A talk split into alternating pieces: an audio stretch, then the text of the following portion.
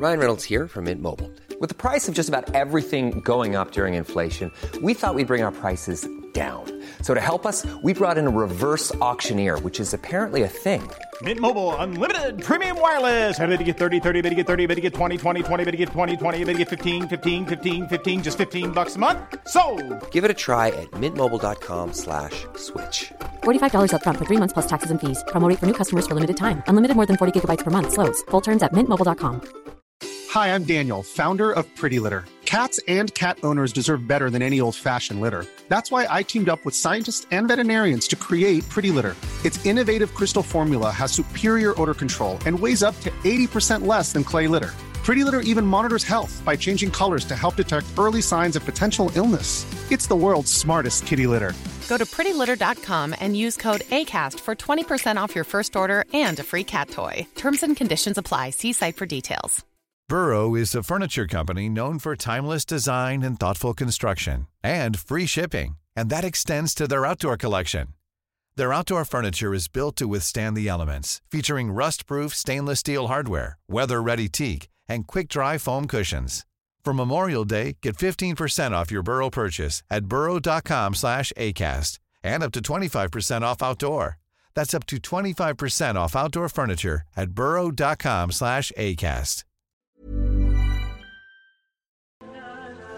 مفتی تارک مسعود کے بیانات کے لیے مفتی صاحب کے official channel Mufti Tariq Masood speeches کو سبسکرائب کریں الحمد للہ نحمده ونصلي على رسوله الكريم اما بعد فعوذ بالله من الشيطان الرجيم بسم الله الرحمن الرحيم انك لعلى خلق عظيم سب سے پہلے تو میں کوموڈور ذیشان علی صاحب کا یہاں یہ پرنسپل ہیں یہاں کا سارا انتظام ان کے ہاتھ میں ان کا بہت زیادہ شکریہ ادا کرتا ہوں کہ انہوں نے مجھے اتنی عزت دی اور آپ کے سامنے بات چیت کا موقع دیا بہت شکریہ آپ سب حضرات کا پھر ہمارے شاگرد رشید آر ایم او مولانا عبد الماجد دیکھیں یہ بھی ہمارے لیے سعادت کی بات ہے نا کہ ایک آفیسر ہے اور وہ مولانا بھی ہے یہ قیامت کی علامات ہیں کہ ماشاء اللہ ایک آفیسر بھی ہیں اور مولانا بھی ہیں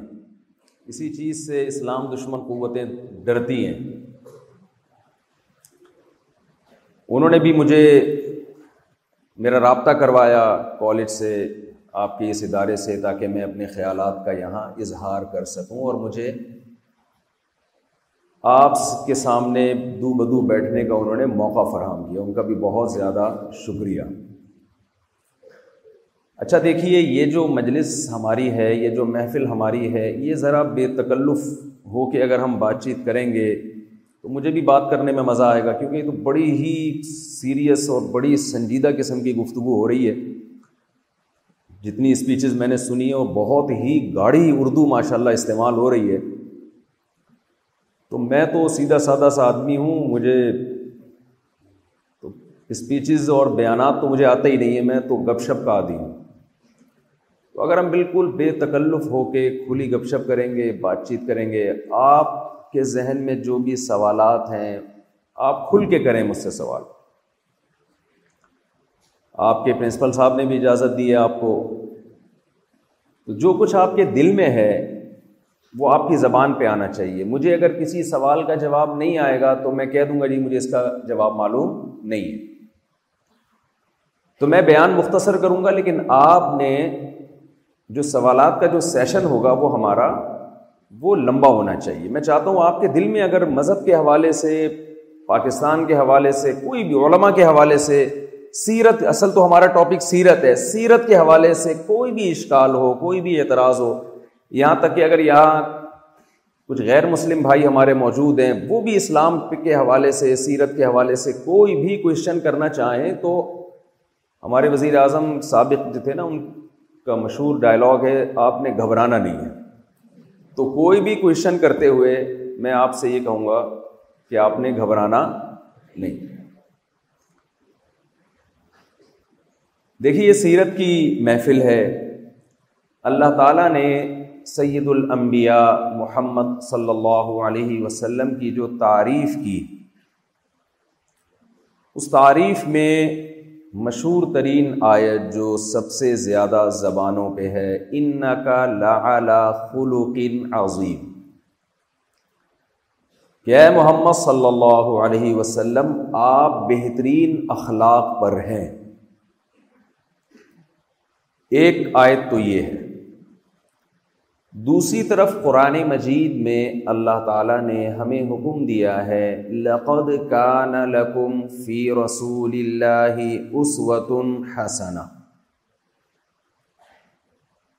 اے لوگوں تمہارے لیے نبی صلی اللہ علیہ وسلم کی سیرت میں ایک بہترین نمونہ موجود ہے یعنی تمہیں سیرت میں نبی کو اپنا لیڈر بنانا ہے نبی کو فالو کرنا ہے آج تہذیبوں کا اور کلچر کا ٹکراؤ ہے بہت زیادہ ایک طرف لبرلزم کی انتہا ہے ایک طرف مذہب کی انتہا ہے تو ہم نے زندگی کے تمام پہلوؤں میں جو فالو کرنا ہے وہ محمد صلی اللہ علیہ وسلم کو فالو کرنا ہے میں سمجھا پا رہا ہوں نا اپنی بات کوئی کنفیوژن تو نہیں ہے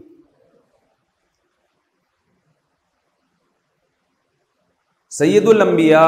محمد صلی اللہ علیہ وسلم کا جو سب سے بڑا معجزہ ہے جو آپ کے نبی ہونے کی دلیل ہے کہ آپ کی سیرت میں آپ کی زندگی میں ہمیں ہر پہلو سے ہدایت ملتی ہے آپ نے بڑے بڑے جنگی کمانڈروں کے نام سنے ہوں گے ہٹلر تو بہت مشہور ہے میرا بھی جرمنی جانے کا پلان ہے تو میں نے سوچا تھا وہاں میں کیا ولاگ بناؤں گا نا مجھے خیال آیا کہ میں جیسے مکہ مدینہ جاتے ہیں تو ہم وہاں کے بڑوں کے نام اور پھر مصر جاتے ہیں تو موسیٰ علیہ السلام کا تذکرہ تو میں نے کہا جرمنی جاؤں گا تو میں کہوں گا حضرت ہٹلر رحمۃ اللہ علیہ گوروں کے تو وہ حضرت بھی ہیں ان کے وہ رحمۃ اللہ علیہ بھی ہیں ہٹلر کا نام سنا ہوگا آپ نے بہت بڑا کمانڈر تھا جنگ میں اس کی بہت فتوحات ہیں یہ کر دیا وہ کر دیا مسلمان فاتحین بھی گزرے ہیں غیر مسلم فاتحین بھی گزرے ہیں لیکن جب آپ فاتحین کی زندگی دیکھتے ہیں تو آپ کو گائیڈنس ملے گی جنگوں میں لڑنے کی اس کے علاوہ آپ کو ان کی سیرت میں کوئی اور گائیڈنس نہیں ملے گی ہمارے پیغمبر صلی اللہ علیہ وسلم کی یہ خاصیت تھی کہ میدان جنگ میں اگر آپ کسی کو فالو کرنا چاہتے ہیں کہ میں میدان جنگ میں کیسے لڑوں اس میں بھی آپ کس کو فالو کریں گے محمد صلی اللہ علیہ وسلم آپ اگر اپنی گھریلو لائف دیکھنا چاہتے ہیں میں گھر میں بیوی بچوں کے ساتھ کیسے رہوں اس میں بھی آپ کے پاس محمد صلی اللہ علیہ وسلم سے زیادہ کامیاب شخصیت پوری کائنات میں آپ کو نہیں ملے گی آپ یہ دیکھنا چاہتے ہیں کہ میں تجارت کیسے کروں تو رسول اللہ صلی اللہ علیہ وسلم سے زیادہ بہترین تجارت آپ کو کہیں بھی نظر نہیں آئے دنیا کا کوئی ایسا شعبہ نہیں ہے جس میں ہمیں رسول اللہ صلی اللہ علیہ وسلم سے گائیڈنس نہ ملتی ہو اور بہترین گائیڈنس آج آپ کو معلوم ہے کہ گورا دنیا پہ راج کر رہا ہے لیکن آپ کو معلوم ہے کہ گورے نے جو اتنی ترقی کی ہے چاہے وہ سائنس اور ٹیکنالوجی کے میدان میں ہو چاہے وہ جنگ کے میدان میں ہو اس کا زیادہ تر حصہ اس نے مسلمانوں سے سیکھا ہے اور مسلمانوں نے کہاں سے سیکھا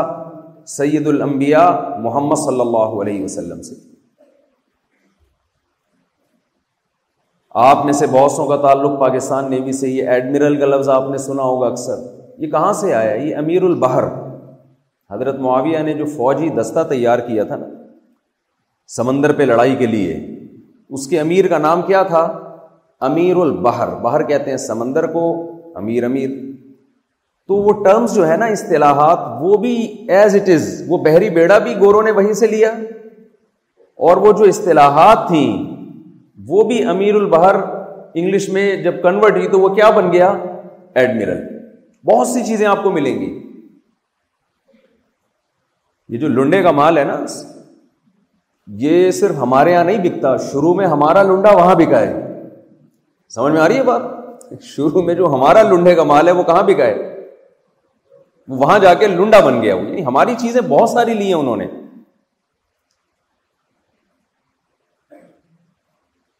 تو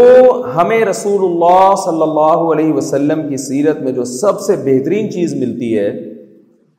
ہر شعبے میں آپ صلی اللہ علیہ وسلم نے ہمیں گائیڈ کیا ہے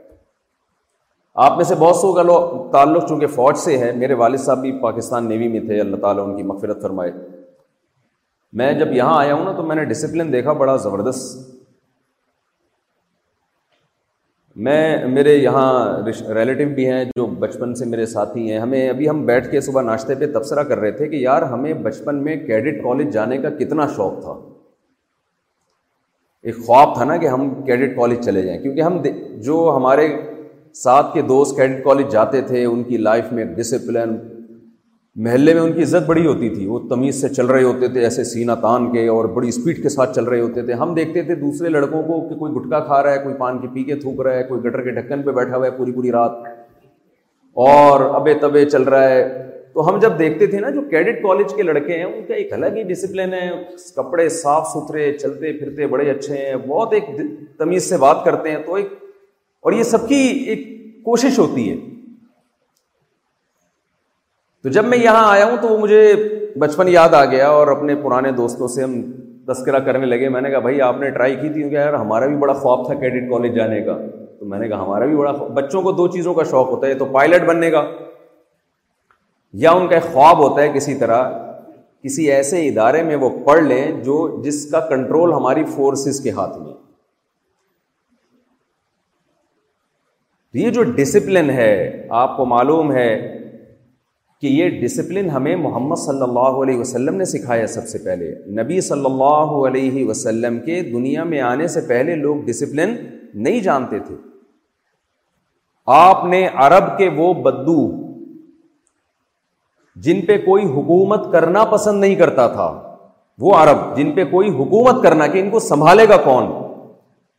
ان کو آپ نے نمازوں میں لائن میں کھڑے ہونا سکھایا اور ایسی سیدھی لائن آپ صلی اللہ علیہ وسلم بناتے تھے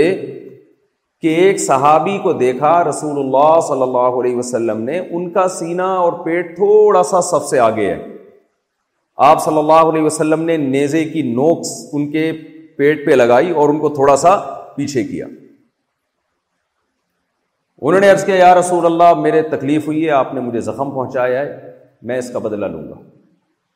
اسلام کا ایک قاعدہ ہے قانون ہے وہ جزا وہ صحیح ہے صحیح ہے تم بھی مس کوئی تم پہ زیادتی کرے تم بھی بدلہ لو گے ہمارے نبی صلی اللہ علیہ وسلم نے بھی اپنا پیٹ مبارک کھول دیا ٹھیک ہے بھائی بدلہ لے لو انہوں نے فوراً آپ صلی اللہ علیہ وسلم کے پیٹ پہ بوسہ لیا اور فرمایا رسول اللہ میرے پاس حدیث کا مفہوم ہے کہ آپ کے پیٹ کے بوسہ لینے کا اس کے علاوہ میرے پاس کوئی ذریعہ نہیں تھا تو کیسے ڈسپلن سکھائے جا رہا ہے سف میں آڑے ترچے بھی تو کھڑے ہو سکتے تھے نا آپ ہمارے نبی صلی اللہ علیہ وسلم کی زندگی دیکھیں آج جتنا سست ہوگا وہ سوسائٹی میں ایک سمجھا جاتا ہے بزرگ ہونے کی علامت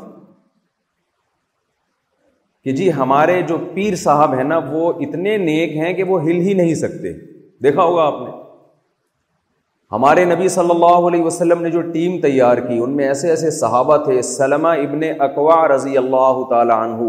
وہ گھوڑے کی رفتار سے زیادہ تیز دوڑ لیا کرتے تھے حضرت عمر رضی اللہ تعالی عنہ کے دور میں بائیس لاکھ مربع میل کا ایریا تھا جس پر حضرت عمر کی حکومت تھی اتنے تھوڑے سے عرصے میں چالیس پچاس سال کے عرصے میں اتنی زبردست ایک ریاست قائم کر دینا یہ موٹیویشن انہیں کہاں سے ملی تھی یہ نبی صلی اللہ علیہ وسلم سے ملی تھی ان کو موٹیویشن اب میں آپ سے یہ عرض کرتا ہوں کہ ایک موٹیویشن وہ ہے جو محمد صلی اللہ علیہ وسلم کی طرف سے ملتی ہے اس کے رزلٹ کیا نکلتا ہے اور ایک موٹیویشن وہ ہے جو غیر مسلم قوتیں غیر مسلم دیکھیں فوج کا سسٹم پاکستان میں بھی ہے یو ایس اے میں بھی ہے یورپ میں بھی ہے میں ملا ہوں دنیا بھر میں گیا ہوں میں ہمارے ہاں فوج میں جو بھرتی ہونے کا ریشو ہے وہ بہت زیادہ ہے بہت لوگ چاہتے ہیں کہ ہم Pakistan army Pakistan navy air force join کریں دوسرے کنٹریز میں یہ اتنا زیادہ کمپٹیشن نہیں ہے وجہ کیا ہے ہمارے نبی صلی اللہ علیہ وسلم نے ہمیں شہادت کے فضائل سنائے ہیں شہید کا لفظ آپ بتائیے کیا اسلام کے علاوہ کسی اور ریلیجن کے پاس ہے یہ شہید کا لفظ انہوں نے ہم سے ادھار تو لیا ہے یعنی ہم سے یہ لفظ ادھار لے کے اپنے فوجیوں پہ فٹ کرنا شروع کیا ہے لیکن یہ ہے کس کا یہ ٹرم ہے کس کی یہ اسلام کی ٹرمز ہے اور میں آپ سے عرض کروں میں نے شہیدوں کے خون کی خوشبو اپنی ناک سے سونگی ہے یہ کرامت ہے جو اللہ دنیا میں دکھاتے ہیں میں یس کر رہا تھا کہ نبی صلی اللہ علیہ وسلم کی جو سیرت کا سب سے بہترین پہلو ہے وہ کیا ہے آپ صلی اللہ علیہ وسلم کی سیرت میں ہمیں تمام شعبوں میں تمام معاملات میں گائیڈنس ملتی ہے ہمارے نبی صلی اللہ علیہ وسلم سے ہم پوچھنا چاہیں کہ یا رسول اللہ ہمیں سونا کب چاہیے اٹھنا کب چاہیے تو آپ نے کیا بتایا رات کو جلدی سونا ہے اور صبح جلدی اٹھنا ہے آج یہ سیرت مسلمان فالو کر رہے ہیں یا گورا فالو کر رہا ہے بتائیے نا ذرا گورے فالو کر رہے ہیں چائنا میں آپ جائیں سارے جلدی سو آپ تو کر رہے ہوں گے ان شاء اللہ صبح صبح اٹھتے ہیں لیکن جب سولین میں ہمارا جو جانا ہوتا ہے تو وہ اس کو فالو نہیں کر رہے ہمارے نبی صلی اللہ علیہ وسلم کی غذائیں کیا تھیں ہمارے نبی صلی اللہ علیہ وسلم گھر میں کیسے رہا کرتے تھے ہمارے نبی صلی اللہ علیہ وسلم بات چیت کیسے کیا کرتے تھے یہ جو خلق کا لفظ ہے نا خلق ان کا لا لا خلق ان عظیم اس کے بارے میں ایک کریکشن آپ ضرور کیجیے ہمارے یہاں خلق کا ترجمہ یہ کیا جاتا ہے کسی سے اچھے اخلاق سے بات چیت کرنا کسی سے نرم لہجے سے بات کرنا یہ خوب سمجھ لیں خلق کا اصل مطلب یہ نہیں ہے خلق کہتے ہیں نیچر وہ طبیعت جس پہ انسان کو ڈھالا جائے ہر شخص کی ایک نیچر ہوتی ہے نا کہتے ہیں بائی نیچر اچھا آدمی ہے یہ بائی نیچر برا آدمی کہہ رہے ہوتے ہیں نا لوگ تبصرہ کر رہے ہوتے ہیں تو خلق کا مطلب وہ نیچر جس پہ انسان کی پیدائش ہوئی ہے اگر آپ کے دل میں کسی سے حسد ہے جیلسی ہے آپ کتنا حسس کے بات کرتے ہیں ہر بات سے پہلے شروع میں تھینک یو آخر میں تھینک یو درمیان میں کائنڈلی جتنے بھی آپ اس طرح کے الفاظ لگا دیں لیکن اگر آپ کے دل میں کسی کو خوش دیکھ کر حسد پیدا ہوتا ہے جیلسی ہوتی ہے تو آپ بائی نیچر ٹھیک نہیں ہے شریعت آپ کے اخلاق کو اچھا اخلاق نہیں مانتی آپ کے دل میں تکبر ہے آپ کے دل میں شو مارنے کا شوق ہے ہمارے یہاں اچھا اخلاق اسے سمجھا جاتا ہے کوئی نرم لہجے میں بات کرے یہ بھی اخلاق کی ایک قسم ہے لیکن قرآن و سنت سے جو ہمیں پتہ چلتا ہے خلوق عظیم اس سے مراد یہ ہے کہ آپ اندر سے ٹھیک ہو جائیں آپ کی جو اندر کی بیماریاں ہیں حسد بوز کینا لالچ ایک دوسرے کی ٹانگیں کھینچنے کا جذبہ یہ ساری چیزیں آپ میں کیا ہو جائیں ختم ہو جائیں تو ہمارے نبی صلی اللہ علیہ وسلم کی سیرت میں ہمیں جنگ بھی ملتی ہے ہمارے نبی صلی اللہ علیہ وسلم کی سیرت میں ہمیں لوگوں سے لین دین کے طریقے بھی ملتے ہیں جو سب سے اہم ترین چیز ہمارے نبی صلی اللہ علیہ وسلم کی سیرت میں ہمیں ملتی ہے جس پر میں آج میرا ارادہ تھا کہ یہ میں آپ کے سامنے یہ پیغام ڈلیور کر کے جاؤں گا وہ کیا ہے ہماری پیدائش کا مقصد اسلام کے علاوہ دنیا میں کوئی بھی ایسا مذہب نہیں ہے اسلام کے سوا دنیا میں کوئی ایسی قوم نہیں ہے جو آپ کو آپ کی پیدائش کا مقصد بتاتی ہو کہ ہم کیوں ہیں دیکھیے اگر کوئی شخص منزل کا تعین کیے بغیر گھر سے نکلے تو کیا وہ کبھی صحیح ٹریک پہ چل سکتا ہے اگر آپ کہہ دیں گے نا نہیں تو مجھے خوشی ہوگی کہ میں ٹی وی میں نہیں آ رہا جب ٹی وی میں کوئی آ رہا ہوتا ہے نا تو پھر وہ جواب نہیں دیا جاتا اس کو ٹھیک ہے نا آپ مجھے بتائیے آپ گھر سے نکلے آپ کو پتہ ہی نہیں ہے کہ آپ کی منزل کہاں ہے آپ نے جانا کہاں ہے صحیح ٹریک پہ چل سکتے ہیں آپ نہیں چل سکتے ہم دنیا میں آئے اور ایک وقت آئے گا ہم اس دنیا سے نکل جائیں گے ایک شخص بس میں بیٹھا اور اسے معلوم ہے کہ ایک ٹائم کے بعد مجھے بس سے اتار دیا جائے گا ٹرین میں بیٹھا اسے معلوم ہے کہ ایک ٹائم کے بعد مجھے ٹرین سے اتار دیا جائے گا جہاز میں بیٹھا اسے معلوم ہے کہ ایک وقت کے بعد مجھے جہاز سے اتار دیا جائے گا تو اسے پتا تو ہونا چاہیے نا کہ میں اتروں گا کہاں کیا خیال ہے ایسے ہی جا کے ٹرین میں بیٹھ گیا اور پوچھ رہے کہ یہ جا کہاں رہی ہے تو یہ ساری زندگی کنفیوژن میں گزارے گا کہ نہیں گزارے گا تو اسلام کا سب سے بڑا احسان اور رسول اللہ صلی اللہ علیہ وسلم کا سب سے بڑا احسان انسانیت پہ یہ ہے کہ آپ صلی اللہ علیہ وسلم نے انسانیت کو اس کی پیدائش کا مقصد بتایا ہے قرآن چونکہ نبی صلی اللہ علیہ وسلم پہ نازل ہوا اور نبی کے ذریعے ہم پر پہنچا آپ کسی گورے سے سوال کریں کسی بھی دنیا میں کوئی بہت بڑا لیکچرار ہو آپ اس سے سوال کریں بھائی ہماری زندگی کا مقصد کیا ہے وہ ہر سوال کا جواب آپ کو دے سکتا ہے لیکن اس سوال کا جواب اس کے پاس نہیں ہے یہ واحد قرآن ہے جو بتاتا ہے وہ کیا کہتا ہے قرآن خلق لیب اللہ کہتے ہیں میں نے انسانوں کو اس لیے پیدا کیا وہ اللہ تمہیں آزمانا چاہتا ہے کہ تم میں اچھا عمل کون کرتا ہے تو ہماری اور آپ کی پیدائش کا مقصد کیا ہوا یہ آزمائش ہے کہ ہم میں اچھا بن کے کون دنیا سے جاتا ہے اور برا بن کے کون دنیا سے جاتا ہے یہاں تک بات سمجھ میں آئی آپ حضرات کے تو یہ ہماری آزمائش ہے اب اس کا ایک طریقہ وہ تھا جو پہلے مذاہب نے اختیار کیا اچھا بننے کے لیے انہوں نے کہا کہ دنیا کو چھوڑ دو جنگلوں میں نکل جاؤ اور جا کے اللہ کی عبادت کیا کرو جو جتنی زیادہ عبادت کرے گا آخرت میں اس کا مقام اتنا ہی اونچا ہوگا لیکن نبی صلی اللہ علیہ وسلم نے ہمیں یہاں بھی گائیڈ کیا کہ اچھے کی ڈیفینیشن یہ نہیں ہے کہ تم دنیا چھوڑ کے کہاں نکل جاؤ جنگلوں میں یا چوبیس گھنٹے کے لیے مسجدوں میں جا کے بیٹھ جاؤ بلکہ آپ صلی اللہ علیہ وسلم نے صاف طور پہ فرمایا لا رحبانی اسلام اسلام میں رحبانیت نہیں ہے کچھ چھوڑنے کی تمہیں اجازت نہیں ہے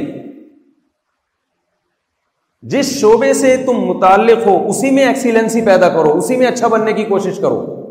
میں اکثر ایک واقعہ لوگوں کو بتاتا ہوں کسی میڈیکل کالج میں ایک لڑکا پڑھ رہا تھا اس نے مجھ سے سوال کیا کہ آپ مجھے یہ بتائیے کہ اسلام میں میڈیکل کالج میں پڑھنے کی کیا فضیلت ہے بھائی اسلام میں نماز کی فضیلت ملتی ہے نا لوگ نماز پڑھتے ہیں اسلام میں حج کی فضیلت ہے یا نہیں ہے حج کرتے ہیں لوگ لاکھوں روپے خرچ کر کے اسلام میں جہاد کی فضیلت ہے بارڈر پہ لڑتے ہیں جا کے تو میڈیکل کالج کی کیا فضیلت ہے اسلام انہوں نے کہا مجھے تو کوئی ایسی حدیث نہیں ملی کہ نبی صلی اللہ علیہ وسلم نے فرمایا جو ایم بی بی ایس کرے گا اس کو یہ ثواب ملے گا ہے بھائی تو میں کیوں پڑھوں میں نے ان سے کہا میں نے کہا آپ نے کیا قرآن کی آیت نہیں پڑھی من احیا فقا انما احی الناس جمیا جس نے ایک انسان کی جان بچائی اس نے گویا تمام انسانوں کی جان بچائی تو آپ کیا سمجھتے ہیں کہ ڈاکٹر اس فہرست میں داخل نہیں ہے ڈاکٹر اگر ایمانداری کے ساتھ پڑھے اور ایمانداری کے ساتھ علاج کرے تو اپنی موت سے پہلے پہلے وہ لاکھوں لوگوں کی زندگی کا ذریعہ بنتا ہے کہ نہیں بنتا تو اسلام نے آپ کو میڈیکل کالج میں پڑھنے سے نہیں روکا اسلام نے آپ کو کیا کہا ہے کہ اگر آپ میڈیکل کالج میں پڑھ رہے ہیں تو یہاں آپ کی مقصد آپ کا مقصد پیسہ کمانا نہیں ہونا چاہیے آپ کا مقصد انسانیت کی خدمت ہونی چاہیے کل میرا بیان تھا ایک یونیورسٹی میں ایک انسٹیٹیوٹ میں جہاں طلبا زیادہ تر اے سی سی اے کر رہے ہیں چارٹرڈ اکاؤنٹنٹ بنتے ہیں نا پاکستان میں تو وہ مجھے کہنے لگے ایک سوال ان کے ذہنوں میں بھی آتا ہے کہ یہ جو ہم علم حاصل کر رہے ہیں اس کی کیا فضیلت ہے میں نے کہا حضرت یوسف علیہ السلاۃ وسلام کو جب مصر کے بادشاہ نے بلایا جو کہ غیر مسلم بادشاہ تھا یوسف علیہ السلام سے جب خوش ہوا وہ اور اس نے کہا کہ میں آپ کو کوئی عہدہ دینا چاہتا ہوں تو یوسف علیہ السلام نے کیا فرمایا اجعلنی خزائن الارض آپ مجھے وزیر خزانہ بنا دیں غیر مسلم ریاست ہے اس میں اللہ کا ایک پیغمبر درخواست کیا کر رہے کر رہے ہیں کہ مجھے آپ کیا بنا دیں وزیر خزانہ حضرت یوسف علیہ السلام یہ بھی کہہ سکتے تھے کہ مجھے ایک مدرسہ بنا کے دے دیں یوسف علیہ السلام یہ بھی کہہ سکتے تھے کہ مجھے ایک مسجد بنا کے دے دیں یوسف علیہ السلام اللہ کے پیغمبر وہ یہ بھی کہہ سکتے تھے مجھے ایک حجرہ بنا کے دے دیں جہاں بیٹھ کے میں اللہ اللہ کیا کروں اللہ کی عبادت کیا کروں مدرسے کی اہمیت اپنی جگہ مسلم مسجد کی اہمیت اپنی جگہ مسلم لیکن پیغمبر صلی اللہ علیہ وسلم ایک وزارت مانگ رہے ہیں وہ بھی ایک مشرق سے غیر مسلم سے اور یوسف علیہ السلام جیسے پیغمبر جن پر پوری صورت نازل ہوئی قرآن میں کوئی کمپلیٹلی ایسی صورت نہیں ہے سورہ یوسف کے علاوہ جس میں پور ایک پیغمبر کا اے ٹو زیڈ پورا واقعہ ترتیب کے ساتھ بیان کیا گیا ہو سوائے یوسف سورہ یوسف کے اتنے جلیل القدر پیغمبر اور غیر مسلم ریاست غیر مسلم بادشاہ اس سے ریکویسٹ کیا کر رہے ہیں کہ مجھے کیا چاہیے مجھے وزارت چاہیے اور وزارت بھی کون سی مجھے وزیر خزانہ بنائیں آپ اگر اسلام میں رہبانیت کا کوئی تصور ہوتا رہبانیت تو سمجھتے ہیں نا آپ لوگ چھوڑ چھاڑ کے بس سب سب کچھ چھوڑ لوگ سمجھتے ہیں کہ مذہبی بننے کے لیے یہ ضروری ہے کہ سب کچھ چھوڑ دو تو یوسف علیہ السلاۃ والسلام تو اللہ کے پیغمبر ہیں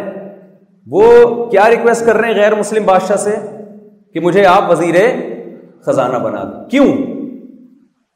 اس لیے کہ انہیں معلوم تھا کہ مصر میں قحط پڑنے والا ہے آپ کو معلوم ہے جب قحط پڑتا ہے تو ملک کی اکانومی دھڑام سے نیچے کی طرف جاتی ہے ایسے موقع پہ سب سے زیادہ ویلیو وزیر خزانہ کی ہوتی ہے کہ نہیں ہوتی ہے کیا خیال ہے بھائی یوسف علیہ السلام چاہتے تھے کہ میں ایک ایسا فرد اس کنٹری میں بنوں کہ میری ویلیو یہاں سب سے زیادہ ہو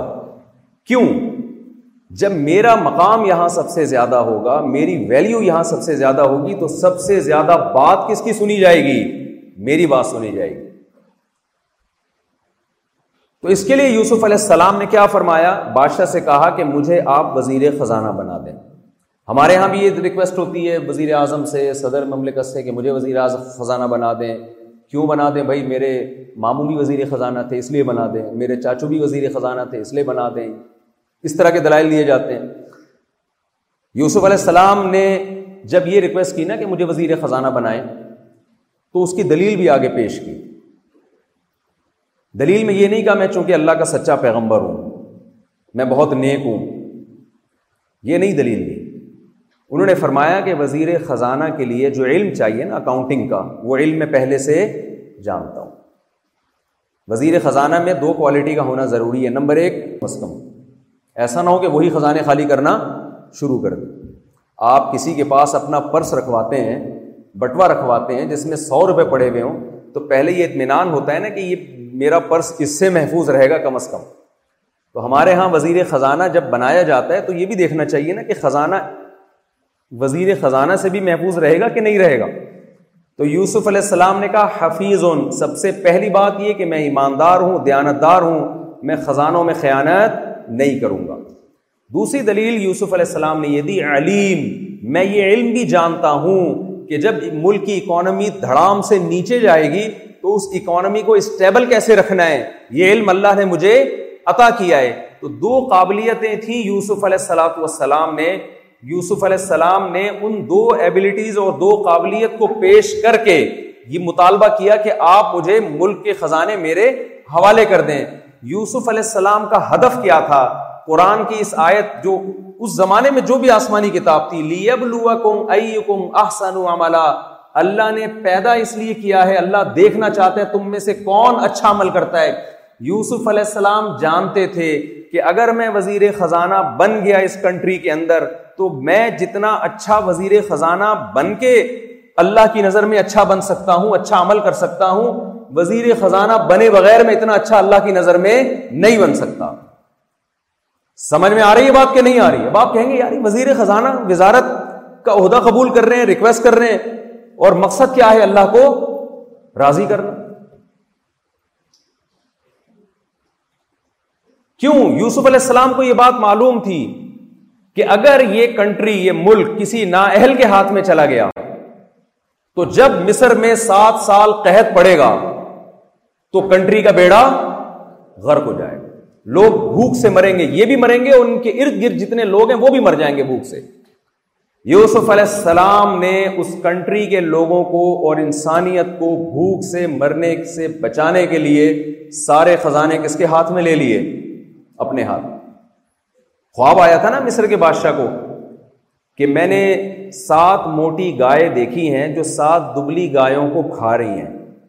خواب کی تعبیر پوچھی گئی تو یوسف علیہ السلام نے تعبیر یہ بتائی کہ سات سال تو مصر میں بارشیں ہوں گی اس کے بعد سات سال کے لیے قید پڑ جائے گا تو آپ کو پہلے سے اتنا اسٹور کرنا ہے فیوچر کی پلاننگ کرنی ہے کہ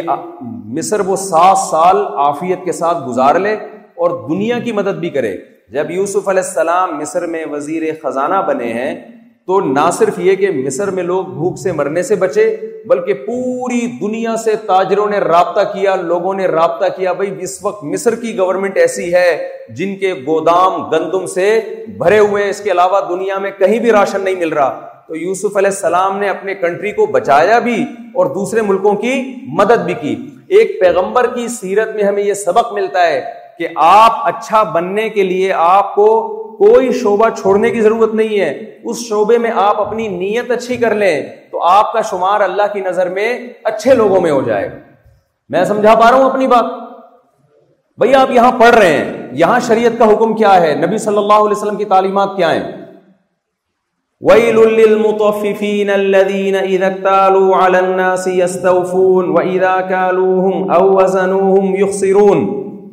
تباہی بربادی ہے قیامت کے دن ان لوگوں کے لیے جو اپنا حق لینے کی باری آتی ہے تو حق پورا لیتے ہیں جب حق دینے کی باری آتی ہے تو اس میں ڈنڈی مارتے ہیں آپ پر یہاں ملک اور قوم کے وسائل خرچ ہو رہے ہیں یہ آپ حق ہے جو لے رہے ہیں لیکن قوم آپ سے بھی مطالبہ کرتی ہے کہ جس بیسس پر آپ کو یہاں آپ پر جو وسائل خرچ ہو رہے ہیں آپ ان معیارات پہ پورا اتر کے دکھائیں اگر آپ اس معیار پہ پورا نہیں اترتے آپ محنت میں سستی کرتے ہیں آپ لا کو فالو نہیں کرتے آپ ٹیچرز کا احترام نہیں کرتے اس کا مطلب اپنا حق لینے کی باری میں آپ تیز ہیں لیکن حق دینے کی باری میں آپ کیا کر رہے ہیں گڑبڑ کر رہے ہیں تو سب سے پہلے آپ نے اپنی زندگی کا یہ ہدف بنانا ہے کہ ہم اس دنیا میں ہیں کیوں اور قرآن نے کیا کہا ہے آپ کی آزمائش ہے کہ کون اچھا بن کے آتا ہے اور کون میرے سامنے برا بن کے آتا ہے پھر اچھے کی ڈیفینیشن بھی اللہ نے خود بیان کر دی بہت سے لوگ کہتے ہیں بہت اچھے ہیں لیکن قرآن نے اچھے اور برے کو ڈیفائن بھی کیا کیا ہے خود کیا ہے لنا سے حسنا لوگوں سے اچھی بات کرو اللَّهَ نامی إِحْسَانًا وَبِذِي الْقُرْبَى وَالْيَتَامَى وَالْمَسَاكِينِ وَابْنِ السَّبِيلِ قرآن کہہ رہا ہے کہ جتنے تمہارے ریلیشن ہیں نا ان سب کے ساتھ تم نے اچھا سلوک کرنا ہے جن میں سب سے پہلے تمہارے پیرنٹس ہیں تمہارے والدین سب سے پہلے تو اللہ ہے اس کے ساتھ کسی کو شریک نہیں کرنا اس کے بعد تمہارے والدین ہیں ان والدین کا اسلام نے نبی صلی اللہ علیہ وسلم نے قرآن نے حق بتایا کہ ان کے سامنے اف نہیں کرنا پھر قرآن آپ کے ساتھ دل قربا و بل جمبی کیسی عجیب آیت ہے کہ جو تمہارے پڑوس میں رہتا ہے جو تمہارے ساتھ سفر میں تمہارے ساتھ شریک ہے جو کسی بھی طرح سے تمہارے ساتھ اٹھتا بیٹھتا ہے ان تمام لوگوں کے ساتھ تم نے اچھا سلوک کرنا ہے اس موقع پر اکثر میں ایک واقعہ بیان کرتا ہوں ہمارے ایک دوست تھے وہ یو ایس اے میں یو ایس اے سے سعودی عرب جا رہے تھے عرب تھے وہ تو جب وہ یو ایس اے میں جہاز میں بیٹھے نا ورلڈ ٹریڈ سینٹر کا نیا نیا واقعہ ہوا تھا مسلمانوں پہ ایک لیبل لگا ہوا تھا کہ دہشت گرد ہوتے ہیں خاص طور پہ کسی کی داڑھی نظر آتی تھی تو لوگ سمجھتے تھے کہ داڑھی کے اندر اس نے بم بم نہ چھپایا وہ تو وہ گورا جو ہے نا ان کے ساتھ سیٹ پہ آ کے بیٹھ گیا تو یہ واقعہ بتا رہے ہیں کہ جب گورا ان کے ساتھ بیٹھا ہے تو گورے نے جب دیکھا اتنی بڑی داڑھی والا مسلمان میرے ساتھ بیٹھ گیا تو گورا جو ہے نا تھوڑا سا ڈر بھی گیا اور تھوڑا نفرت کا اظہار بھی کرنا شروع کیا اس نے تھوڑا سا منہ ادھر کر لیا اس نے انہوں نے اس سے سلام دعا شروع کر دی الیک سلیک خیریت طبیعت ٹھیک آپ کی کھانا آیا تو ان کی ٹرے کھینچ دی یہی انسان اکرام کر سکتا ہے نا اپنے ساتھ والے آدمی کا تو گورا آہستہ آہستہ ان سے مانوس ہونا شروع ہوا کہ یار آپ تو میں تو سمجھ رہا تھا کہ آپ لوگ غیر مسلموں سے بات نہیں کرتے تمیز سے آپ تو بڑے اچھے اخلاق سے پیش آ رہے ہیں تو ایسا کیوں کر رہے ہیں تو سعودی تھے انہوں نے حدیث سنائی انہوں نے کہا کہ نبی صلی اللہ علیہ وسلم کا ارشاد ہے من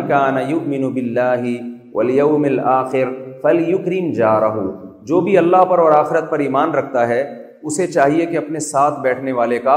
اکرام کرے اکرام کا مطلب ہوتا ہے وہ خدمت جس میں عزت بھی ہو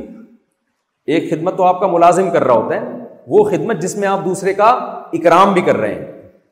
تو یہ گورا بڑا متاثر ہوا اس نے کہا یار ہم تو اب تک سمجھتے تھے بم ہی ہوتے ہیں مسلمانوں کے پاس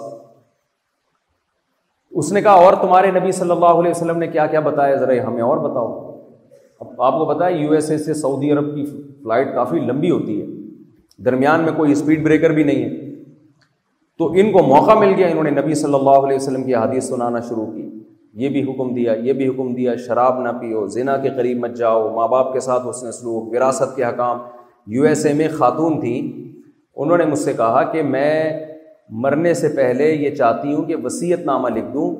اکارڈنگ ٹو اسلام میرے وارثوں کا کس میں کتنا حصہ ہے کیونکہ یو ایس اے میں تو شریعت نہیں ہے اسلام نہیں ہے تو وہاں اگر آپ نے وصیت نہیں کی ہے تو پھر وہ وراثت گورنمنٹ اپنی مرضی سے تقسیم کرتی ہے تو آپ ذرا شریعت کی روشنی میں بتا دیں میں نے ان کو فتویٰ لکھ کے دے دیا کہ کہ آپ کے ہسبینڈ کا اتنا حصہ ہوگا آپ کے ماں باپ کا اتنا حصہ ہوگا آپ کے بیٹوں کا اتنا بیٹیوں کا اتنا انہوں نے وہاں یو ایس اے میں کسی وکیل کو بتایا تو وکیل بڑا انسپائر ہوا اس نے کہا یار یہ یہ اتنا بہترین ایک وراثت کا سسٹم یہ کہاں سے آیا آپ کے پاس تو انہوں نے بتایا کہ وہ کراچی میں ایک مولانا صاحب ہیں انہوں نے لکھ کے دیا انہوں نے کہا وہ مولانا صاحب کے پاس کدھر سے آ گیا اس خاتون نے کہا کہ یہ تو نبی صلی اللہ علیہ وسلم کا بتایا ہوا وراثت کا نظام ہے تو بڑا بڑا متاثر ہوا کہ ایک ہزار چار سو سال پہلے اتنا بہترین وراثت کا نظام ایک ایسے پیغمبر نے دیا جو نہ لکھنا جانتے تھے اور نہ پڑھنا جانتے تھے تو کہتے ہیں میں نے اس گورے کو حدیثیں سنانا شروع کی گورا اتنا اسلام کے قریب آ گیا کہتے ہیں کہ جب جہاز ٹیک آف کیا تھا نا یو ایس اے سے تو اس گورے کے دل میں اسلام کی شدید نفرت بھری ہوئی تھی لیکن سعودیہ کے ایئرپورٹ پر جہاز اترنے سے پہلے پہلے وہ کلمہ پڑھ کے مسلمان ہو چکا وجہ کیا ہے پیش کیسے کر رہے ہیں آپ کسی چیز کو آپ کو پتا ہے نا آج کل پیکنگ کی بڑی ویلیو ہے آپ کے پاس ایک بہت بہترین پروڈکٹ ہو آپ شاپر میں ڈال کے آپ نے کسی کی دعوت کی اور شاپر میں بریانی ڈال کے اس کے آگے پکڑا دیا آپ نے اس پہ کیا اثر پڑے گا وہ کہہ رہا ہے یار یہ آپ کس طرح سے مجھے کھانا کھلا رہے ہیں آپ شاپر میں جیسے لنگر تقسیم ہو رہا ہوتا ہے اب آپ کہہ رہے ہیں جی بریانی کا ذائقہ دیکھیں آپ بریانی بڑی مزے کی ہے لیکن وہ آپ کی اس تقریر سے متاثر نہیں ہوگا کیوں آپ کا پیش کرنے کا انداز اور پیش کرنے کا اسٹائل جو ہے وہ ٹھیک نہیں ہے آج بہت جگہوں پر مسئلہ اس لیے ہو رہا ہے کہ اسلام کو جس انداز میں پیش کرنا چاہیے اس انداز میں پیش نہیں کیا جا رہا میں اپنی بات کو سمیٹتا ہوں پھر میں آپ کو سوال جواب کا موقع دوں گا تو دیکھیے سب سے پہلے آپ نے یہ کرنا ہے اپنی زندگی کا ایک ہدف بنانا ہے وہ ہدف اسلام نے پہلے سے ہمیں دیا ہوا ہے ہماری جو دوڑ ہے نا وہ اس پر ہے کہ ہم میں سے کون اچھے سے اچھا بن کے دنیا سے جاتا ہے اور کون اچھا بننے میں ناکام ہو جاتا ہے یہ آپ کو ہدف زندگی بھر کے لیے یاد رہے گا کہ نہیں رہے گا اگر آپ کا یہ ہدف نہیں ہے نا اور آپ کا ہدف کچھ اور ہے میں نے پیسہ کمانا ہے میں نے عزت کمانی ہے میں نے یہ کرنا ہے میں نے وہ کرنا ہے تو آپ قارون سے زیادہ میرا خیال ہے پیسے کما نہیں سکتے اور فرعون سے زیادہ آپ عزت کما نہیں سکتے لیکن انجام کیا ہوا مر گئے دونوں ختم ہو گئے دنیا میں بڑے بڑے لوگ آئے ہیں بڑے بڑے خزانے تھے ان کے پاس بڑی عزتیں تھیں موت سب چیزوں کو ختم کر دیتی ہے ہم آخرت پر ایمان رکھنے والے لوگ ہیں موت کے بعد ایک زندگی ہے قرآن بار بار اس زندگی کا تذکرہ کرتا ہے اولم یر ہوں انا خلقنا ہوں منت فتح فیدا ہوا مبین انسان کہتا ہے میں موت کے بعد کیسے زندہ ہوں گا میں تو بوسیدہ ہڈیاں ہوں کہ ختم ہو جاتا ہوں اللہ کہتے ہیں اپنے ماضی کو دیکھو تم ایک معمولی سے پانی کا قطرہ تھے تمہیں اللہ نے انسان بنا دیا کیا اس عمل کو ریورس کر کے اللہ دوبارہ انسان نہیں بنا سکتا تمہیں دوبارہ زندہ نہیں کر سکتا تو ہم موت کے بعد کی زندگی پر ایمان رکھتے ہیں اس زندگی پر ایمان رکھنے کی وجہ سے ہمارا یہ نظریہ ہے عقیدہ ہے ہمارے نبی صلی اللہ علیہ وسلم نے ہمیں بتایا ہے کہ اگر اچھے بن کے زندگی گزارو گے تو اس کا بدلہ تمہیں موت کے بعد ملے گا برے بن کے زندگی گزارو گے تو اس کی سزا تمہیں موت کے بعد ملے گی تو آپ برے بن کے زندگی گزارنا چاہتے ہیں یا اچھے بن کے زندگی گزارنا چاہتے ہیں اب میں جلدی جلدی اچھا بننے کے لیے دو چار چیزیں بتا دوں کہ وہ بہت ضروری ہیں اس کے بغیر آپ اچھے بن نہیں سکتے اچھے بننے کے لیے دو چیزیں ضروری ہیں اور یہ بھی ہمارے نبی صلی اللہ علیہ وسلم نے ہمیں گائڈ کیا نمبر ایک اپنا رشتہ خالق کے ساتھ جو کریٹر ہے جس نے ہمیں پیدا کیا اس سے اپنا رشتہ مضبوط کیا جائے اس کے بیسک حقوق ادا کیے جائیں اس کا بیسک حق ہے توحید اس کے بعد اس کا بڑا حق ہے پانچ وقت نماز پابندی کے ساتھ پڑھنا سب یہاں جتنے بھی اسٹوڈینٹس بیٹھے ہوئے ہیں یہ عزم کرتے ہیں کہ ہم پانچ وقت نماز ان شاء اللہ جماعت کے ساتھ پڑھیں گے یہ اس خالق ہے اگر نہیں کرتے تو اللہ کی نظر میں آپ اچھے لوگوں میں شمار نہیں ہے جو اپنے خالق کو بھول گیا وہ کیسے اچھا ہو سکتا ہے یہ خالق کا رشتہ اس کے بعد مخلوق کا آپس میں رشتہ مخلوق کے رشتوں میں پانچویں پارے کی جو دوسری آیت ہے وہ آپ جا کے دیکھیے گا اس میں اللہ نے تمام رشتوں کو ڈیفائن کیا ہے جس سے بھی آپ کا کسی بھی قسم کا تعلق ہے تھوڑا بہت جس کے ساتھ اٹھنا بیٹھنا ہے آپ نے حتی الامکان کوشش کرنی ہے اس سے حق لینے کے بجائے اس کا حق دینے کو آپ نے زیادہ فوکس کرنا ہے جیسے میں نے یہ واقعہ بتایا نا اب وہ جو عرب بیٹھے ہوئے تھے اتنی لمبی داڑھی ان کی انہوں نے انگریز کو مسلمان کرنے کے لیے تھوڑی تبلیغ شروع کر دی تھی انہوں نے تو نبی کی حدیث پر عمل کیا کہ بھائی جو بھی تمہارا ہم سفر ہے جو بھی تمہارا ساتھی ہے تم نے اس کو عزت دینی ہمارے یہاں کیسے ہو جاتا ہے نا بسوں میں لڑائیاں سیٹ پہ ٹرین میں سیٹ پہ لڑائیاں کیسی ایک عجیب سی ایک صورت بن بن رہی ہوتی ہے اس کا حق دینا ہے آپ نے آپ کا یہاں جو اسکول میں یا کالج میں آپ پڑھتے ہیں آپ کے کلاس فیلوز ہیں ان کا آپ نے اکرام کرنا ہے یہ کس کا حکم ہے یہ آپ کے کالج کا یا اسکول کا کی انتظامیہ کا حکم نہیں ہے یہ اس اللہ کا حکم ہے جس نے آپ کو بنایا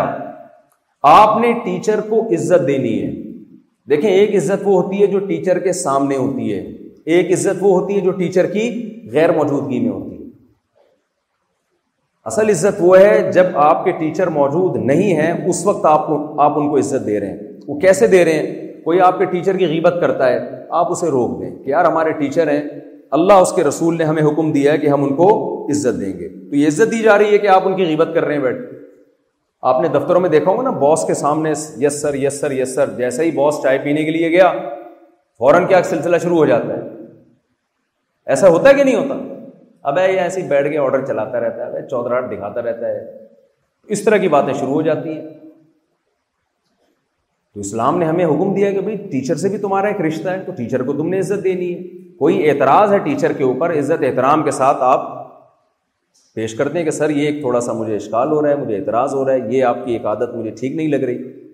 آپ بتا دیں ایک دفعہ عزت احترام کے ساتھ مان لیں ٹھیک ہے نہیں مانیں تو آپ کی ذمہ داری پوری ہو گئی تو دن رات میں جتنی بھی آپ کی ذمہ داریاں ہیں آپ نے یہ دیکھنا ہے کہ میں ان ذمہ داریوں کو پورا کر رہا ہوں اور اپنے ہدف کے لیے ابلو کم ائی کم احسن عملہ پوری زندگی اس ہدف کو سامنے رکھ کے آپ نے زندگی گزارنی ہے جیسے چھوٹی سی بات بتا کے میں اپنی بات کو ختم کرتا ہوں وہ جو ڈاکٹر مجھ سے پوچھ رہے تھے نا کہ اسلام میں کیا فضیلت ہے میڈیکل کالج میں پڑھنے کی تو میں نے کہا اسلام کہتا ہے کہ جس نے ہزاروں انسانوں کی جان بچائی ایک انسان کی جان بچائی ایسے جیسے ہزاروں کی جان بچائی تو کہتے ہیں کہ پھر میں اس مقصد کو سامنے رکھ کر اگر میں ڈاکٹر بنوں گا تو جو اس مقصد کو سامنے رکھ کے نہیں بنتا ہوں دونوں کی زندگی میں فرق کیا ہوگا میں نے کہا فرق یہ ہوگا آپ کا ہدف چونکہ انسانیت کی خدمت تھی لہٰذا آپ ڈاکٹر بننے کے بعد جب کوئی پیشنٹ آپ کے پاس آئے گا تو پیسے آپ بھی اس سے لوگے اور وہ بھی لے گا جو مقصد حیات کو سامنے نہیں رکھتا لیکن آپ لینے کے بعد اس کو جو نسخہ لکھ کے دو گے نا وہ دوا میڈیکل اسٹور میں آپ کے ماموں کی دکان کے علاوہ بھی کہیں اور وہ نسخہ مل رہا ہو ورنہ ڈاکٹر جو نسخہ لکھ کے دیتے ہیں نا وہ کلینک کے ساتھ جو میڈیکل اسٹور ہوتا ہے اس کے علاوہ پوری دنیا میں وہ میڈیسن کہیں بھی بولے نا نہیں مل رہی میں نے تو کئی بار تجربہ کیا ڈاکٹر صاحب نے ایک میڈیسن لکھ کے دی ہم گئے یہاں ختم ہو گئی ہے تو پوری کائنات میں ڈبلو ایچ او کے پاس بھی نہیں ملے گی وہ آپ کو تو آپ کا کیا خیال ہے اس ڈاکٹر کا مقصد انسانیت کی خدمت تھی انہیں پیسے تو مل جائیں گے کمیشن بھی مل جائے گا میڈیکل والے کی طرف سے انسانوں کی جان بچانے کا آخرت میں کوئی ثواب بولے نہیں ملے اگر ان کا مقصد انسانیت کی خدمت ہوتا ہدف یہ ہوتا کہ انسانیت کی خدمت تاکہ اللہ خوش ہو جائے تو یہ وہ میڈیسن پیشنٹ کو لکھ کے دیتے جو معیار میں اچھی ہے اور قیمت میں سب سے سستی ہے یعنی پیشنٹ تو آپ پر اعتماد کر کے آیا ہے تو میں نے ڈاکٹر کی ایک مثال دی ہے آپ کالج سے فارغ ہونے کے بعد زندگی کے جس شعبے میں بھی جائیں آپ نے نیت یہ کرنی ہے میں نے اپنے ملک کی اپنی قوم کی ترقی کا ذریعہ بننا ہے جیسے یوسف علیہ السلام نے ارادہ کیا تھا پیسے بھی ملیں گے انشاءاللہ آپ کو عزت بھی ملے گی انشاءاللہ آپ کو لیکن ٹارگٹ اور ہدف آپ نے دولت اور عزت کو نہیں بنانا یہ دولت اور عزت ایسی چیز ہے کہ انسان صحیح چیز کو جب ہدف بناتا ہے تو دولت اور عزت اس کے پیچھے بھاگتی ہے اور اگر آپ کا ہدف صحیح نہیں ہوگا تو آپ دولت اور عزت آپ کے آگے آگے اور ساری زندگی آپ اس کے پیچھے پیچھے بھاگتے بھاگتے بالآخر تھک کے چور ہو جاؤ گے ایک دن موت کا شکار ہو جاؤ گے آپ یہ دونوں چیزیں انسان کو ملتی ہیں حدیث میں آتا ہے من كانت الاخرۃ همه جعل الله غناه في قلبه وجمع له شملا واتته الدنيا وهي راغما ومن كانت الدنيا همه جعل الله فقره بين عينيه وفرق عليه شملا ولم ياته من الدنيا الا ما قدر له نبی صلی اللہ علیہ وسلم نے فرمایا جس شخص نے دنیا کو ہدف بنا لیا عزت شہرت پیسہ آج اکثر لوگوں کا ٹارگٹ یہی ہے عزت شہرت پیسہ چاہیے بس آپ صلی اللہ علیہ وسلم نے فرمایا تو ہمیشہ عزت شہرت پیسہ آگے آگے بھاگے گا اور یہ اس کو حاصل کرنے کے لیے پیچھے پیچھے بھاگے گا ساری زندگی اسی دوڑ میں لگا رہ گئی اور آپ صلی اللہ علیہ وسلم نے فرمایا جس نے آخرت کو فوکس کیا کہ میں نے خدا کی نظروں میں اچھا بننا ہے میں نے قوم کا ایک اچھا فرد بن کے دکھانا ہے اور میرا مقصد کیا ہے اللہ کی رضا تو آپ صلی اللہ علیہ وسلم نے فرمایا کہ اتت دنیا وہی راغما دنیا اس کے پاس ناک رگڑتی ہوئی آئے گی عزت بھی شہرت بھی پیسہ بھی یہ دونوں آئیں گے اور کیسے آئیں گے ناک رگڑتے ہوئے آئیں گے اس کے پاس یہ سب چیزیں انشاءاللہ شاء آپ کو ملیں گی اور زلیل ہو کے ملیں گی یہ زلیل ہوں گے آپ عزت والے ہوں گے ایک بزرگ کے پاس ایک بادشاہ گیا نا اور کہنے لگا کہ بادشاہ سلامت کبھی ہمارے در پہ بھی آیا کریں بادشاہوں کے پاس حکمرانوں کے پاس جانے والوں کی دو قسمیں ہوتی ہیں ایک وہ جو اپنے مفاد کے لیے جاتے ہیں اور ایک وہ جو قوم کے مفاد کے لیے جاتے ہیں یوسف علیہ السلام مصر کے بادشاہ کے پاس اپنے لیے گئے تھے قوم کے لیے گئے تھے قوم کے لیے لیکن جو اپنے لیے جاتا ہے نا تو بادشاہ تو اس لیے ان بزرگ کو کہہ رہا تھا کہ آپ آیا کریں کبھی ہم سے ہدیے نذرانے لیا کریں تو بادشاہ نے کہا کہ میں اپنے غلاموں کے غلام کے پاس نہیں جاتا بڑا آدمی تھوڑی چھوٹے کے پاس جاتا ہے غلام کے پاس اور تو تو میرے غلام کا بھی غلام ہے بادشاہ حیران ہوا کہ یار میں کنٹری کا سربراہ ہوں اتنی میری حیثیت اور انہوں نے میری دو ٹگے کی ویلیو نہیں چھوڑی مجھے کہہ دیا تو غلام بھی نہیں بلکہ میرے غلام کا بھی کیا ہے غلام ہے تو بادشاہ نے کہا آپ نے مجھے کیسے اتنا بڑا الزام لگا دیا کہ میں آپ کے غلام کا بھی غلام ہوں میں تو بادشاہ ہوں نے کہا بھائی دیکھو دنیا میری غلام ہے میں دنیا کو لفٹ نہیں کراتا عزت شہرت پیسہ یہ سب چیزیں دنیا ہے نا میں ان کو زیادہ لفٹ نہیں کراتا یہ میری غلام ہے یہ میری لانڈی ہے اور تو اس دنیا کا غلام ہے جس کو چیز کو میں لفٹ نہیں کراتا تیری نظر میں دنیا کی سب سے بڑی چیز ہی وہی ہے دنیا میری غلام ہے اور تو کس کا غلام ہے دنیا کا غلام تو تو میرے غلاموں کا غلام ہے بادشاہ سلامت میری نظر میں تو آپ کی دو ٹکے کی ویلیو ہے نہیں تو میرے غلاموں کے غلام ہیں تو یہ میسج ہے کہ آپ نے عزت شہرت لالچ ان چیزوں کو ہدف نہیں بنانا ہدف بنانا ہے ملک اور قوم کی خدمت تاکہ آپ اللہ کی نظر میں سرخرو ہو سکیں دیکھیں موت سب کو ہو آپ کو پتا ہے ہمارے بہت سے فورسز میں ایسے بہادر ہیں جن کو نشان حیدر ملائے انہوں نے دنیا کو قربان کیا کس کے لیے اللہ کوئی بھی انسان موت اپنی جان حوالے نہیں کرتا جب تک کہ اس کو آخرت پہ یقین نہ ہو مرنا آسان نہیں ہے کیونکہ مرنے کے بعد کتنا بھی پروٹوکول کسی کو شہید کو آپ دے دیں گے وہ تو چلا گیا نا دنیا سے جب تک آخرت پر ایمان نہیں ہوتا انسان اپنی جان اپنی قوم کے لیے کبھی بھی پیش نہیں کرتا یہی تو وجہ ہے ہم نے غیر مسلموں سے سنا ہے کہ ہمارے فوجیوں میں وہ موٹیویشن نہیں ہوتی جو مسلم فوجیوں میں ہوتی ہے میں نے غیر مسلم کنٹری میں نام نہیں لوں گا پھر مناسب نہیں ہے کسی ملک کا نام لینا کہ ایک ایک فوجی کا انٹرویو میں نے خود سنا ہے اس نے کہا جب ہم مسلمانوں سے لڑتے ہیں یا کسی مسلمان کنٹری سے لڑتے ہیں تو لڑائی بہت مشکل ہوتی ہے ہمارے لیے پوچھا گیا کہ یہ میں نے خود سنا ہے کیوں لڑائی مشکل ہوتی ہے انہوں نے کہا دے فائٹ ٹو ڈائی یہ یہ مرتے یہ لڑتے ہیں کس کے لیے یہ مرنے کے لیے لڑ رہے ہوتے ہیں یہ شہادت تلاش کر رہے ہوتے ہیں ہم مرنے کے لیے تھوڑی لڑتے ہیں ہم تو اس لیے لڑتے ہیں کہ یار اس لڑنے پہ ہمیں تنخواہ ملتی ہے پیسے ملتے ہیں ہمیں مر گئے تو وہ پیسے ہمارے کس کام کے کہتے ہیں جی آپ کے وارثین کو ملیں گے تو ان کو ملیں گے نا ہمیں کیا ملے گا تو جب انسان اللہ کو بڑا بناتا ہے کہ میں نے اللہ کے سامنے جواب دینا ہے تو اس کا ہدف بہت اوپر چلا جاتا ہے اور جب انسان عزت شہرت لالچ ان چیزوں کو ٹارگیٹ بناتا ہے تو اس وہ پستیوں میں گر جاتا ہے تو آپ نے اپنا ہدف ملک قوم کی خدمت تاکہ آپ قیامت کے دن اللہ کی نظر میں سرخرو ہو سکیں تو یہ تمام چیزیں جو بھی اس ہدف میں رکاوٹ بنے آپ اس کو راستے سے ہٹا دیں میں دعا کرتا ہوں جو کچھ میں نے کہا اس میں جو کمی کو تاہی ہوئی اللہ تعالیٰ معاف فرمائے اور جو اس میں حق بات ہوئی ہے اللہ تعالیٰ ہم سب کو اس پر عمل کرنے کی توفیق عطا فرمائے کوئی بھی آپ کے ذہن میں سوال ہو آپ پوچھ سکتے ہیں مجھے خوشی ہوگی کوئی اچھا سوال آئے گا مجھے جواب دینے میں مزہ آئے گا اور میں چاہتا ہوں کہ کوئی بھی آپ میں جب وہاں ایک دفعہ کراچی ایئرپورٹ پہ تھا تو ایک بڑی لبرل سے خاتون آئی انہوں نے اسلام پہ اعتراضات شروع کر دیے اچھا پہلے انہوں نے کہا کہ دی جی مولوی صاحب آپ فتوے تو نہیں لگائیں گے میرے اوپر میں نے کہا کیوں فتوے لگاؤں گا کہ مجھے اسلام پہ بہت سارے اعتراضات ہیں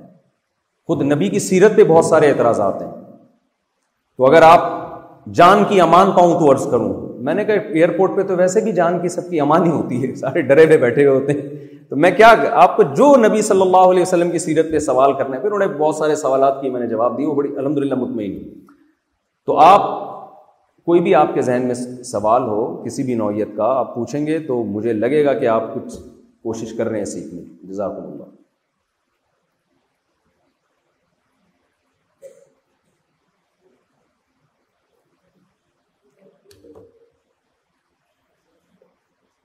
وعلیکم السلام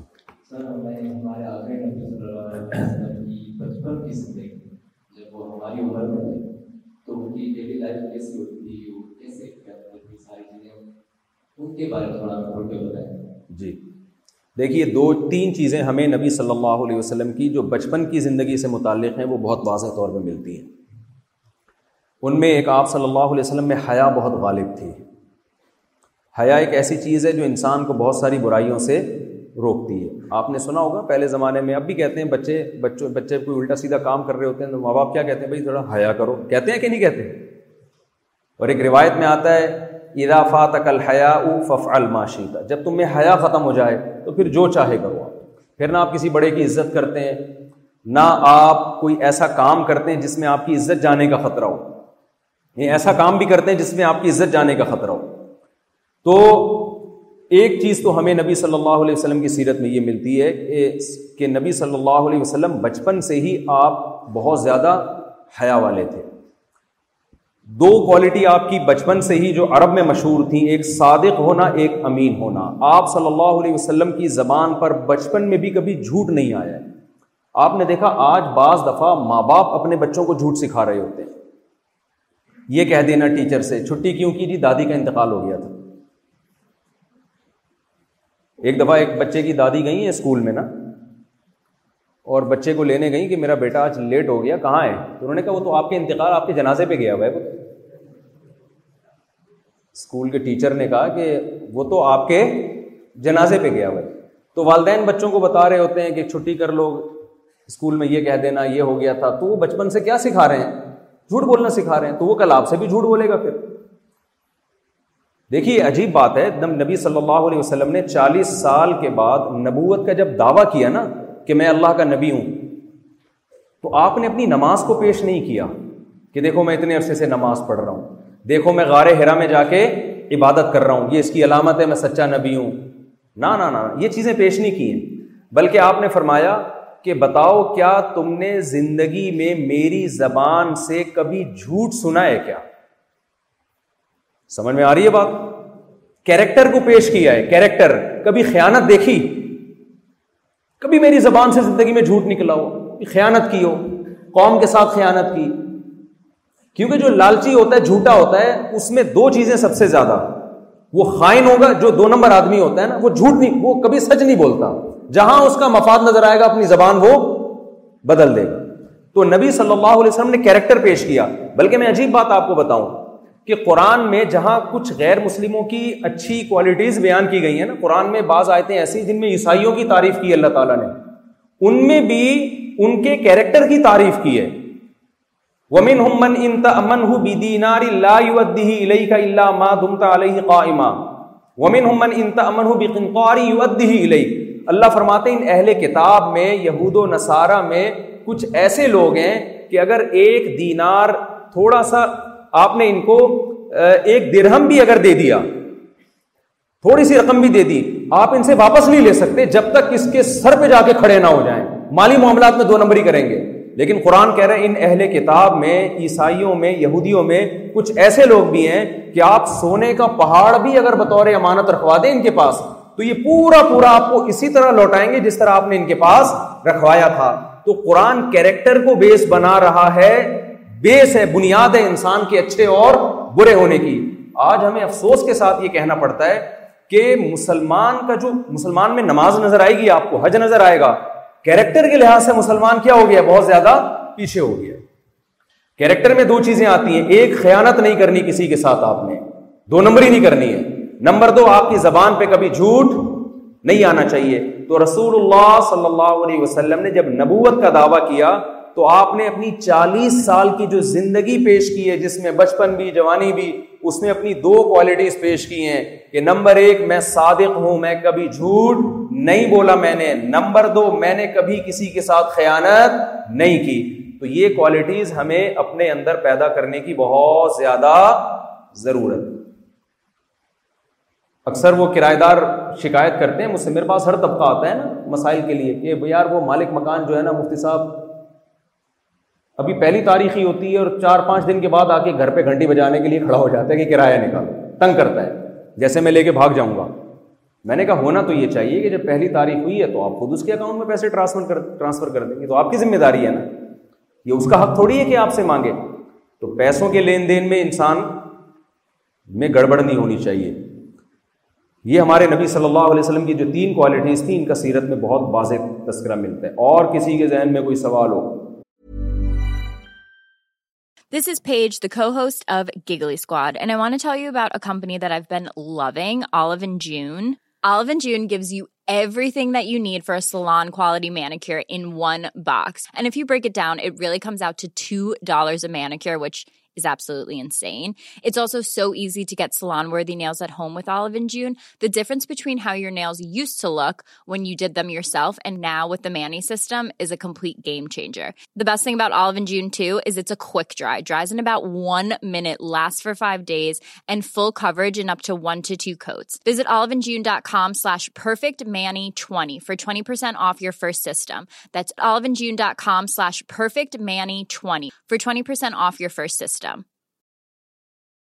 Hey, Dave. Yeah, Randy. Since we founded Bombus, we've always said our socks, underwear, and t shirts are super soft. Any new ideas? Maybe sublimely soft. Or disgustingly cozy. Wait, what? I got it. Bombus. Absurdly comfortable essentials for yourself and for those facing homelessness. Because one purchased equals one donated. Wow, did we just write an ad? Yes. Bombas. Big comfort for everyone. Go to bombas.com slash ACAST and use code ACAST for 20% off your first purchase.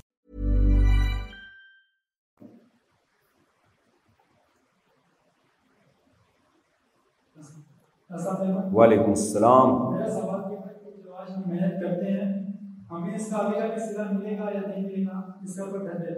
جی دیکھیں میرے پورا بیان اسی پر تھا اگر آپ کی نیت صحیح ہوگی اس کا بہت اچھا سلا ملے گا آپ کو میں نے میڈیکل سائنس کی ڈاکٹر کی ایک مثال دی ہے وہ پڑھتا ہے اس لیے کہ میں انسانوں کی جان بچاؤں گا انسانوں کی خدمت کروں گا تو دنیا بھی ملے گی اور ان شاء اللہ آخرت بھی ملے گی اب آپ یہاں سے پڑھنے کے بعد کچھ فوج میں جائیں گے نیت آپ کی ہونی چاہیے کنٹری کی حفاظت کروں گا میں جب ملک کے لیے جان دینے کی نوبت آئی تو ان شاء اللہ شہادت کو گلے لگاؤں گا تو شہادت ملے نہ ملے آپ کو اس نیت پہ اجر ملنا شروع ہو جائے گا آپ کسی اور ادارے میں جاتے ہیں کسی بھی ادارے میں جاتے ہیں انجینئر بنتے ہیں آپ آپ کی نیت ملک اور قوم کی خدمت دیکھیں تمام شعبوں کی ضرورت ہے نا ہمیں نبی صلی اللہ علیہ وسلم نے جو مدینہ کی ریاست قائم کی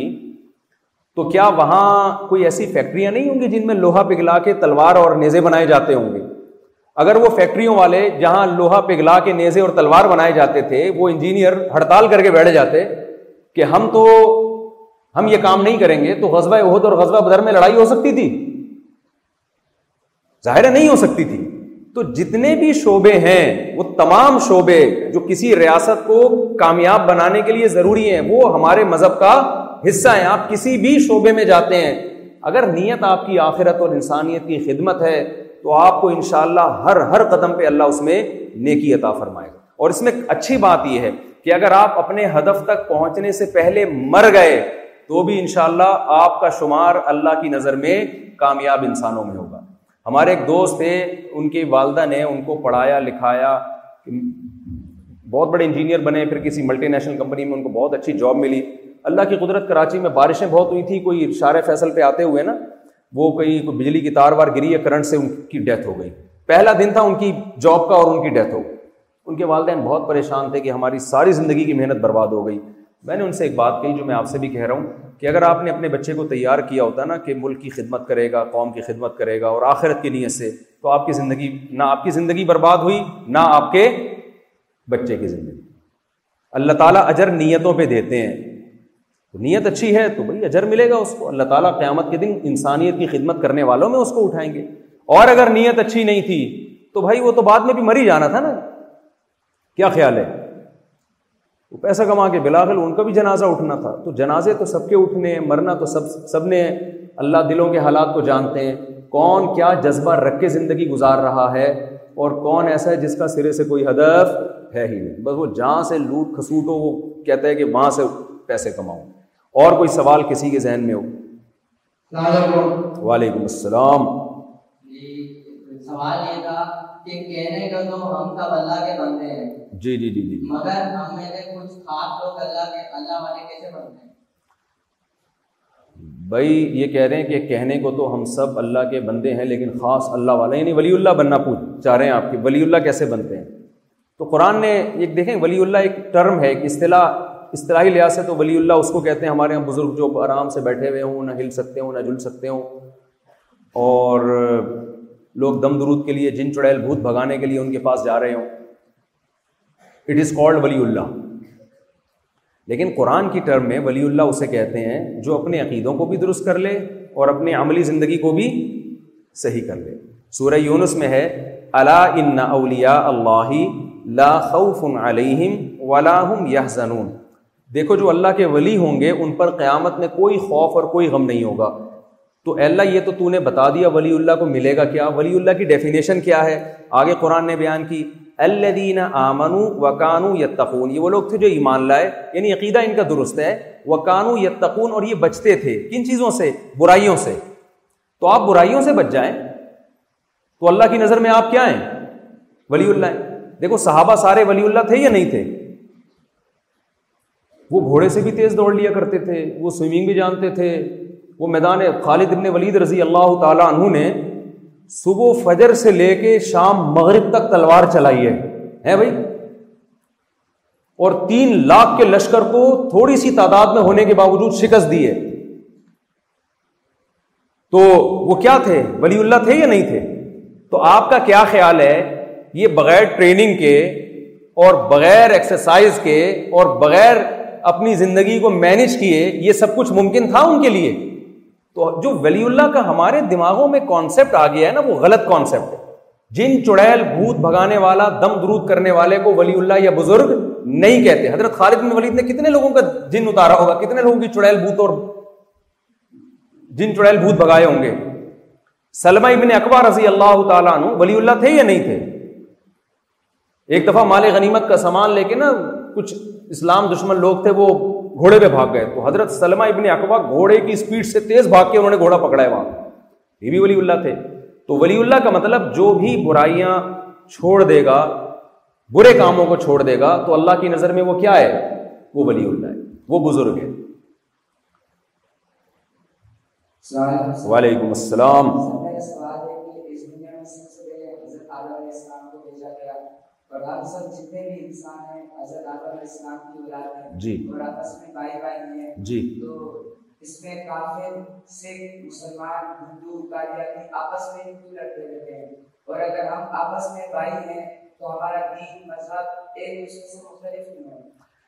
یہ کہہ رہے ہیں کہ جی ہندو مسلمان سکھ عیسائی آپس میں کیوں لڑتے ہیں ایک دفعہ ایک کلپ آیا تھا ففٹی ففٹی پرانا یاد ہوگا آپ کو ففٹی ففٹی آیا کرتا تھا بڑا تنظ و مزاح ہوتا تھا آج کل یوٹیوب پہ نا اور فیس واٹس ایپ پہ لوگ اس کی پرانے کلپ بھیج دیتے ہیں تو پرانی یادیں تازہ ہو جاتی ہیں تو اس میں ایک پروگرام تھا کہ انور مقصود نے معین اختر سے پوچھا کہ آپ کے ماموں کیا کرتے ہیں معین اختر نے کہا ماموں کی باتیں ماموں سے پوچھیں آپ صحیح نا تو دیکھیں جو سکھ عیسائی ہندو مسلمان آپس میں لڑتے ہیں تو جو لڑتے ہیں یہ سوال ان سے پوچھا جائے گا وہ ہمارے مشورے سے نہیں لڑتے ہاں قرآن کی اس بارے میں کیا تعلیمات ہیں قرآن کی تعلیمات یہ ہیں اٹھائیس میں پارے میں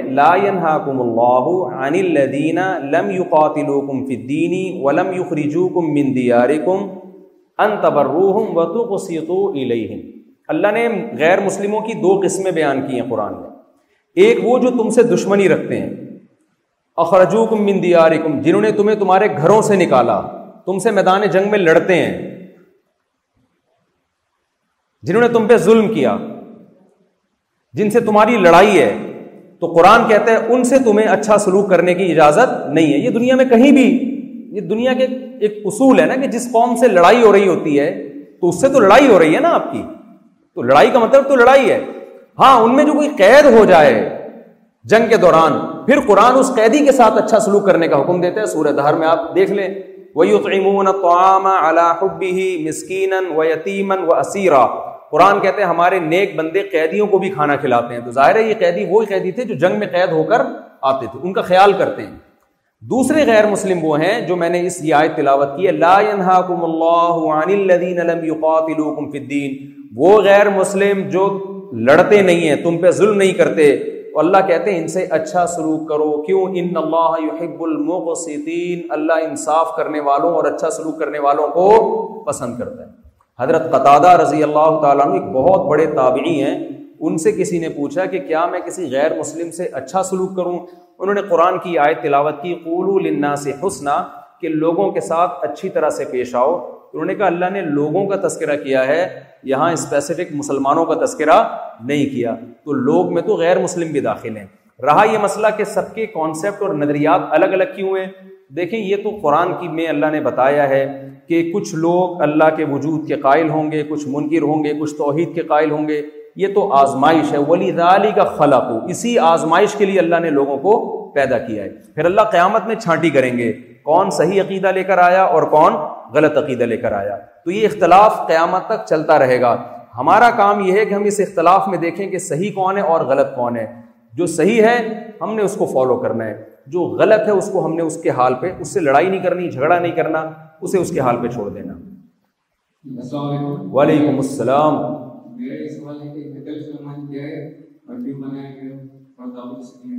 دیکھیں ہیکل سلیمانی یہ یہودیوں کا دعویٰ ہے نا کہ وہ فلسطین پر چاہتے ہیں کہ یہ جو یہود ہے نا دنیا میں سب سے بڑی ریاست پہلے یہودیوں کی قائم ہوئی ہے داؤد علیہ السلام اور سلیمان علیہ السلاۃ والسلام کے ذریعے تو سلیمان علیہ السلاۃ والسلام نے جو تعمیر کی تھی یہودیوں کا یہ دعویٰ ہے کہ سلیمان علیہ السلام ہمارے پیغمبر ہیں ہمارے ہماری پوری دنیا میں خلافت قائم ہوئی تھی اور تورات میں اللہ نے ہم سے وعدے کیے تھے کہ میں دنیا کی تمہیں حکومت دوں گا لیکن قرآن میں یہ آتا ہے کہ ہم نے ان سے وعدے کیے تھے اچھے عمل پہ جب انہوں نے اچھا عمل چھوڑ دیا تو ہم نے ان سے حکومت لے کے کس کے حوالے کر دی عیسائیوں کے پھر عیسائیوں نے دنیا میں بہت بڑی ریاست تھی بہت بڑی حکومت تھی پھر اسلام دنیا میں آیا تو اللہ نے خلافت لے کر عیسائیوں سے لے کر کس کے حوالے کر دی مسلمانوں کے حوالے انیس سو بیس میں اس خلافت عثمانیہ کا خاتمہ ہوا ہے ایک آج امریکہ سپر پاور ہے اس سے پہلے رشیا سپر پاور تھا رشیا سے پہلے سپر پاور کون تھا رشیا سے پہلے جو سپر پاور تھا وہ خلافت عثمانیہ تھی برٹش بھی ایک وقت میں رہا ہے اس سے پہلے خلافت مسلمان تھے وہ دنیا کے جو چودھری اور دادا بنے ہوئے تھے نا پوری دنیا بادشاہ جب کوئی قوم عمل چھوڑ دیتی ہے تو اللہ ریاست اور خلافت لے لیتے مسلمانوں میں کچھ کوتاہیاں تھیں اب یہودیوں کا یہ دعویٰ ہے کہ سلیمان علیہ السلام نے جو بیت الق مسجد اقسا میں جو تعمیر کی تھی نا جہاں ان کی خلافت پوری دنیا میں قائم ہوئی تھی ہم اس خلافت کو دوبارہ بحال کرنا چاہتے ہیں اس لیے وہ اسرائیل پر قبضہ کرنا چاہتے ہیں اور پھر وہ کہتے ہیں کہ یہاں سے پھر ہماری پوری دنیا میں حکومت ان کے بڑے لمبے چوڑے پلان ہیں ایسا نہیں ہے کہ اسرائیل پہ قبضہ ہو کہتے ہیں پوری دنیا پہ ہمارا قبضہ ہوگا بالکل اسی طرح جیسے داؤد علیہ السلام کے دور میں جی وعلیکم السلام میرا یہ سوال ہے کہ اسلام کے اندر یہ کہ رشوت دینے والا اور رشوت دینے والا دونوں جہنم کی آگ جی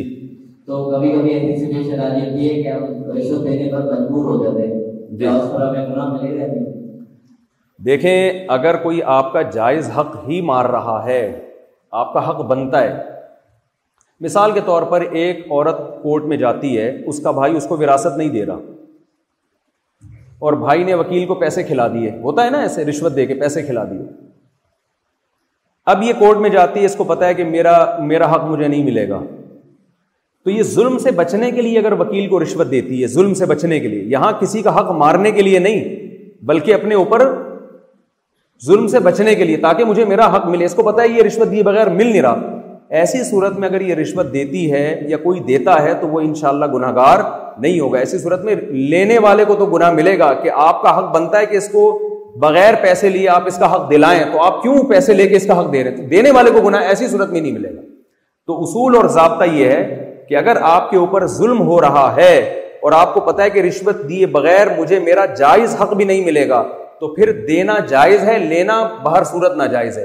اور اگر ایسا نہیں آپ بلا وجہ رشوت دے رہے ہیں یا دوسرے کا حق دبانے کے لیے دے رہے ہیں جو کہ عام طور پر اسی وجہ سے دی جاتی ہے تو پھر راشی ولمرتشی قلعہ ہما فنار پھر رشوت لینے والا بھی جہنم اور دینے والا بھی جہنم ہی ہو وعلیکم السلام جی سر میں مجھے ایسا لگتا ہے سر نماز غلط پڑھی ہے اور بار بار سر نماز نہیں خیال آتا ہے جی یہ وسوسہ ہے یہ کوموڈور صاحب بتا رہے تھے آج کل جو سائیکالوجسٹ ہیں نا وہ بھی آ گئے ہیں اسکولوں میں اداروں میں تو یہ میرا کیس نہیں ہے یہ نفسیاتی ڈاکٹر کا کیس ہے حقیقت بتا رہا ہوں میں آپ بعض لوگوں کو وضو کے بارے میں شبہ ہو جاتا ہے ہمارے ایک ریلیٹیو کو شبہ ہوا کہ پتہ نہیں میں وضو کرتا ہوں تو ہوتا ہی نہیں ہے تو پہلے انہوں نے نلکے سے وضو کیا پھر دوبارہ وضو کیا پھر تیسری دفعہ کہ شاید کوئی جگہ خوش رہ گئی ہو پھر بعض مسجد میں وہ تالاب بھی بنے ہوئے ہوتے ہیں تو ان کو پھر بھی شک تھا تو انہوں نے باقاعدہ تالاب میں چھلانگ لگائی اور ڈبکی مار کے نہ باہر نکل کے آئے ہیں کہ یار اب میرا وضو ہو گیا ہے تو یہ نفسیاتی مسئلہ ہے کہ تیسے بھی ہو نماز پڑھ لیا کریں اگر آپ نے اس پہ زیادہ غور کرنا شروع کر دیا آپ بالکل دماغی توازن آپ کا خراب ہو جائے گا تو اس میں شک نہ کریں آپ وہمیوں سے بہت میرے میرے موبائل میں نا وہمی نمبر ایک وہمی نمبر دو وہمی نمبر تین وہمی نمبر پینتیس تک ہیں اس میں کیونکہ دو چار دفعہ وہمیوں کے سوال آتے ہیں نا تو پھر میں وہمیوں میں کی لسٹ میں ڈال دیتا ہوں کیونکہ مجھے پتا ہوتا ہے کہ اب اگر اس نے پوچھا نا تو مجھے بھی وہم کی بیماری مجھے بھی ہو جائے گی کیونکہ انس... وہمی ہو جاتا ہے پھر مجھے بھی شک شروع ہو جائے گا ایک صاحب کو غسل میں شک ہوتا تھا انہوں نے مجھے بتایا کہ میں واش روم میں ہوں میں نہا رہا ہوں فجر کا ٹائم قضا ہونے والا ہے مگر مجھے تسلی نہیں ہو رہی کہ میرا غسل ہوا ہے کہ نہیں ہوا تو میں نے کہا آپ خدا سے ڈرو یار آپ نماز قضا کر رہے ہو بس آپ نکل آؤ باہر تو وہمی کا اصل یہ ہے کہ بھائی جلدی سے وضو کرے نماز پڑھے بس سلام پھر کے نکل جائے وہاں سے سوچتا نہ رہے کہ میں نے کتنی رگتیں پڑھی ہیں میں نے کیا کیا اللہ تعالیٰ قبول کرنے والا ہے تو وہم سے بہت شدید نقصان ہوتا ہے آپ کا دماغ بالکل خراب ہو جائے گا اور یہ آگے بڑھتی ہے یہ بیماری کم نہیں ہوتی پھر بس جیسے تیسے پڑھ لیا کریں اللہ قبول کرے گا انشاءاللہ وعلیکم السلام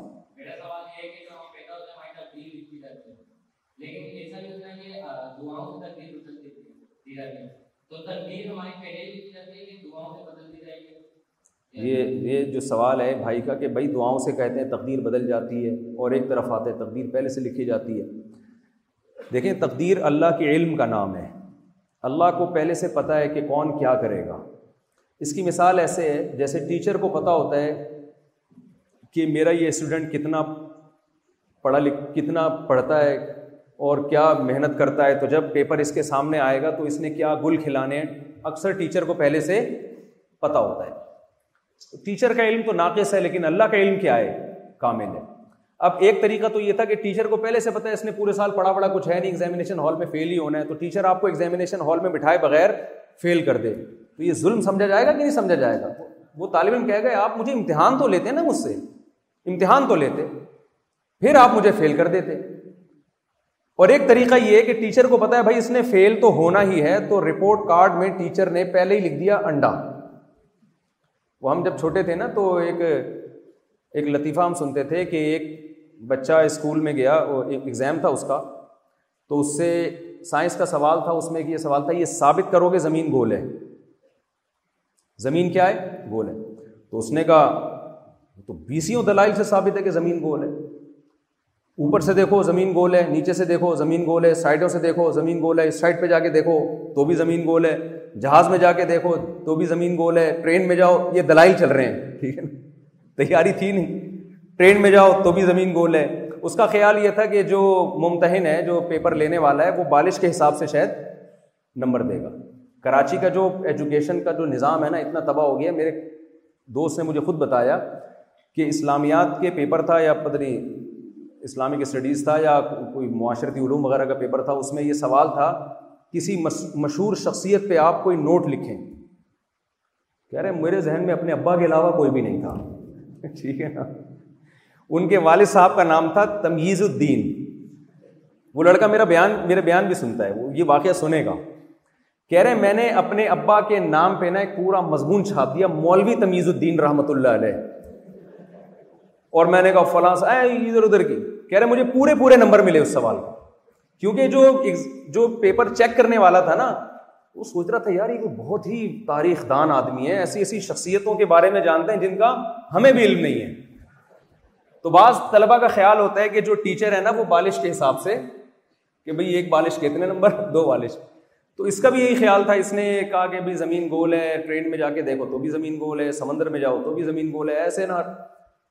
تو وہ جو جس نے پیپر پہ نمبر لگایا نا اس نے کہا کہ چشمہ لگا کے دیکھ تو بھی نمبر گول ہے چشمہ اتار کے دیکھ تو بھی نمبر گول ہے جہاز میں بیٹھ کے دیکھ تو بھی نمبر کیا ہے گول ہے یہ سوال کیا تھا میں ان کے بھائی کا سوال ہی بول گیا اس واقعے میں ہاں تقدیر تو بعض دفعہ ٹیچر کو پتا ہوتا ہے کہ بھائی اس نے پڑھا وڑھا کچھ بھی نہیں ہے یہ ادھر ادھر کی پھینک پھینک کر آئے گا تو وہ اپنے پاس رپورٹ کارڈ میں پہلے سے ہی نمبر کیا لکھ دیتا ہے گول لیکن وہ پھر بھی اس رپورٹ کو اناؤنس نہیں کرتا شائع نہیں کرتا جب تک اس پروسیس سے آپ کو گزار نہ لے آپ ایگزامینیشن ہال میں بیٹھتے ہیں اور نتیجہ یہی نکلتا ہے کہ آپ کا نمبر گول ہوتا ہے تو ٹیچر آپ سے یہ کہتا ہے کہ بھائی میں نے تو پہلے ہی لکھ دیا تھا کہ آپ کیا ہیں فیل ہیں تو طالب علم کو یہ اعتراض کا حق نہیں ہوتا کہ سر جب آپ نے مجھے پہلے ہی فیل کر دیا تھا تو پھر آزمائش کا کیا فائدہ تو ٹیچر کیا کہے گا آزمائش اس لیے میں نے کی ہے تاکہ تمہیں پتہ چل جائے کہ میں نے جو پہلے سے تمہیں فیل کر دیا تھا اس فیصلے میں میں غلط بولے نہیں تھا تو اللہ نے ہر چیز کو پہلے سے لکھ دیا ہے کون کتنا کھائے گا کتنا کمائے گا کون جنت میں کون جہنم میں کون اچھا کون برا یہ ساری چیزیں پہلے سے طے شدہ ہیں ہمیں آزمائش کے لیے دنیا میں بھیجا جاتا ہے لیکن یہ اللہ نے ہم پہ مسلط نہیں کی ہے کہ زبردستی کسی کو جہنمی بنا دیا کسی کو غریب بنا دیا یا کسی کو ایسا زبردستی کا حساب نہیں ہے اللہ کے علم میں پہلے سے ہی بات ہے لیکن اللہ ہمیں آزمائش کے لیے دنیا میں بھیجتے ہیں ہمیں پورا پورا اختیار دیتے ہیں کہ اما شاہ کرن و اما کفورا اچھے بن جاؤ یا برے بن جاؤ ہم اپنے اختیار سے برے بھی بنتے ہیں اور اپنے اختیار سے اچھے بھی بنتے ہیں تو اس چیز کا نام ہے تو پہلے سے ہر چیز طے شدہ ہے بھائی کا سوال یہ تھا کہ کیا دعاؤں سے تقدیر ٹل جاتی ہے دیکھیں تقدیر کی دو قسمیں ہیں ایک کو کہا جاتا ہے تقدیر معلق اللہ کے علم میں یہ بات ہوتی ہے کہ یہ چونکہ دعا کرے گا اس لیے اس کو شفا ملے گی یا اس کا کام بن جائے گا لیکن ایک تقدیر میں ہوتا ہے جس کو لٹکی بھی تقدیر کہتے ہیں کہ اگر یہ دعا مانگے گا تو اس کو شفا ملے گی یہ دعا نہیں مانگے گا تو اس کو شفا نہیں ملے گی لیکن اصل میں اللہ کے علم میں پہلے سے ہوتا ہے کہ مانگے گا کہ نہیں مانگے گا تو یہ جو ہم کہتے ہیں نا دعاؤں سے تقدیر چل جاتی ہے یہ دوسری والی تقدیر ٹلتی ہے جو اصل تقدیر جو اللہ کے علم کا نام ہے دعا بھی اسی تقدیر کا حصہ ہے اس میں ہوتا ہے کہ یہ علاج کرے گا لہذا شفا ملے گی یہ دعا مانگے گا لہذا اس کو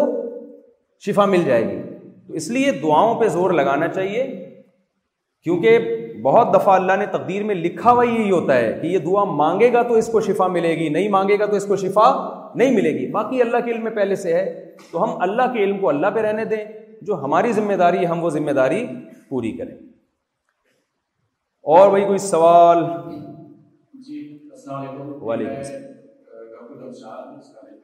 اچھا، میں جب فرسٹ ایئر میں تھا ایم بی بی میڈیکل جب کر رہا تھا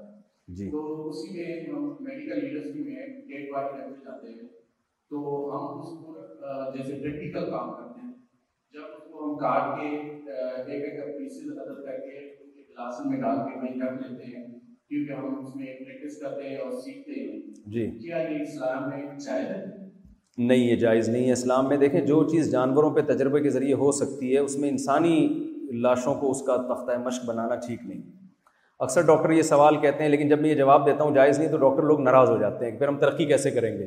تو میں ان سے کہتا ہوں ڈاکٹر صاحب کیا سوری آپ کے لیے کہہ رہا میں آپ یعنی ایک جرنلی بات کر رہا ہوں میں ان سے کہتا ہوں کہ آپ کیا یہ گوارا کر لیں گے کہ میں اپنے والد کو یا والدہ کو اس کی جگہ پہ رکھوں اس میت کی جگہ پہ یا میں اپنے آپ کو اس کام کے لیے وقف کروں ظاہر ہے آپ کی روح کام جائے گی تو جو کام ہم اپنے ماں باپ کے لیے نہیں کر سکتے اپنے ریلیٹو کے لیے نہیں کر سکتے ایک لاوارث لاش کے لیے ہم کیسے کرتے ہیں کیونکہ اسلام میں کوئی لاش لاوارث ہے نہیں جس کا کوئی وارث نہیں ہے تو لوگ اس کے وارث ہیں اس کے پڑوسی اس کے وارث ہیں تو یہ جانوروں پہ بھی تجربوں کے ذریعے یہ چیز دیکھیں غیر مسلم کرتے ہیں گورے کرتے ہیں ان کا مذہب نہیں ہے نا کوئی تو ہمیں مذہب نے ایک باؤنڈ کیا اس باؤنڈری سے نکلنے کی ہمیں اجازت نہیں تو اس کو ختم کرنا چاہیے اور الحمد للہ یہ جانوروں میں ہم نے خود ڈاکٹروں سے پت یعنی معلومات لی ہیں کہ انسانی جسم کا کوئی پارٹ ایسا نہیں ہے جس کی کوئی نہ کوئی اگزامپل ہمیں جانوروں میں نہ مل جاتی ہے ہم خود جب کالج میں پڑھتے تھے تو مینڈکوں پہ تجربہ کرتے تھے مینڈک کے آپریشن تو سب کرتے ہیں ڈاکٹروں سے سنا کہ بھائی مینڈک کا نظام ہاضمہ اور انسان کا نظام ہاضمہ سیم ہے تو ایسے بہت سارے جانوروں میں کوئی بھی جب آپ اس کے آرگن انسانوں کے کسی آرگن کو پڑھنا چاہیں تو وہ جانوروں میں اس کی ہمیں مثال مل جاتی ہے انسانی لاشوں کو اس کی اس کام کے لیے نہیں رکھنا چاہیے ورنہ انسان کی وہ لاش جو ہے نا وہ ایک وہی بن جائے گی بالکل اس کی کوئی ویلیو ختم ہو جائے گی اسلام میں ایک پراپر طریقہ ہے اس کو غسل دیا جائے اس کو کفن دیا جائے پراپر جنازہ پڑھایا جائے عزت احترام کے ساتھ اس کو دفن کیا جائے اور یہ بزنس بھی بن گیا ہے چند دن پہلے قبرستان کے کسی گورکن نے کہا کہ جی بہت دنوں سے لاشیں نہیں آ رہی ہمارا تو بزنس ہی ٹھپ ہو گیا ہے وہ کیا کر رہے ہوتے ہیں کہ وہ لاشیں فوراً نکال نکال کے بیچ رہے ہوتے ہیں تو غلط ہے نا غیر انسانی حرکت ہے اور کوئی کوشچن بھائی کسی کا سوال ہو اچھا، دوسرا میرا یہ سوال ہے کہ کیا ہم کہیں تھرو گاڑی ایشو کروا سکتے جیسے کار ایشو کروا دیں گے اسلامک بینک اب الحمد للہ کافی ترقی کر گئے ہیں اسلامک بینک کے تھرو آپ گاڑی نکلوا سکتے ہیں کمرشل جو بینک عام طور پہ چل رہے ہیں کیونکہ جو سودی نظام ہے اس میں نہیں کر سکتے آپ لیکن اب الحمد للہ جتنے جو سودی بینک ہیں ان کی بھی کوئی نہ کوئی اسلامک ونڈو انہوں نے کھول دی ہے تو اب آپ جو کمرشل بینک ہے نا ان میں بھی آپ جو یعنی عام جو بینک ہے سعودی بینک ہے ان میں بھی اسلامک ونڈوز کھل گئی ہیں ان سے آپ ڈیلنگ کر سکتے ہیں کہ بھائی مجھے جو اسلامی طریقۂ کار کے مطابق مجھے فائنینس کرنی ہے یا آپ فائنینس کریں ہمارے ساتھ تو وہ جائز ہے آپ نظام بینک ہے بینک اسلامی ہے یا اور بہت سارے اسلامک بینک ہیں یا اسلامک ونڈو ہیں ان کے تحت آپ اجارہ پہ لے سکتے ہیں کار جی جناب پانچ وقت نماز پڑھتے ہیں تو پانچ وقت کی اذان آتی ہے تو جیسے ہم ترجب کی نماز پڑھتے ہیں تو اس میں کہتے ہیں پانچ وقت کی نماز لوگ پڑھتے ہیں اس سے زیادہ ترجیح ترجب کی نماز میں کی جاتی ہے اس کی کیا نہیں جی فرض نماز کی ویلیو سب سے زیادہ ہے فرض نماز جو ہے نا اگر کوئی تحجد نہ پڑھے پانچ وقت فرض نماز پڑھے تو یہ زیادہ اگر تحجد پڑھ کے فجر چھوڑ دیتا ہے یا فرض نماز چھوڑ دیتا ہے تو یہ تو گناہ ہے تحجد لازم نہیں ہے فرض نماز لازم ہے وعلیکم السلام جی۔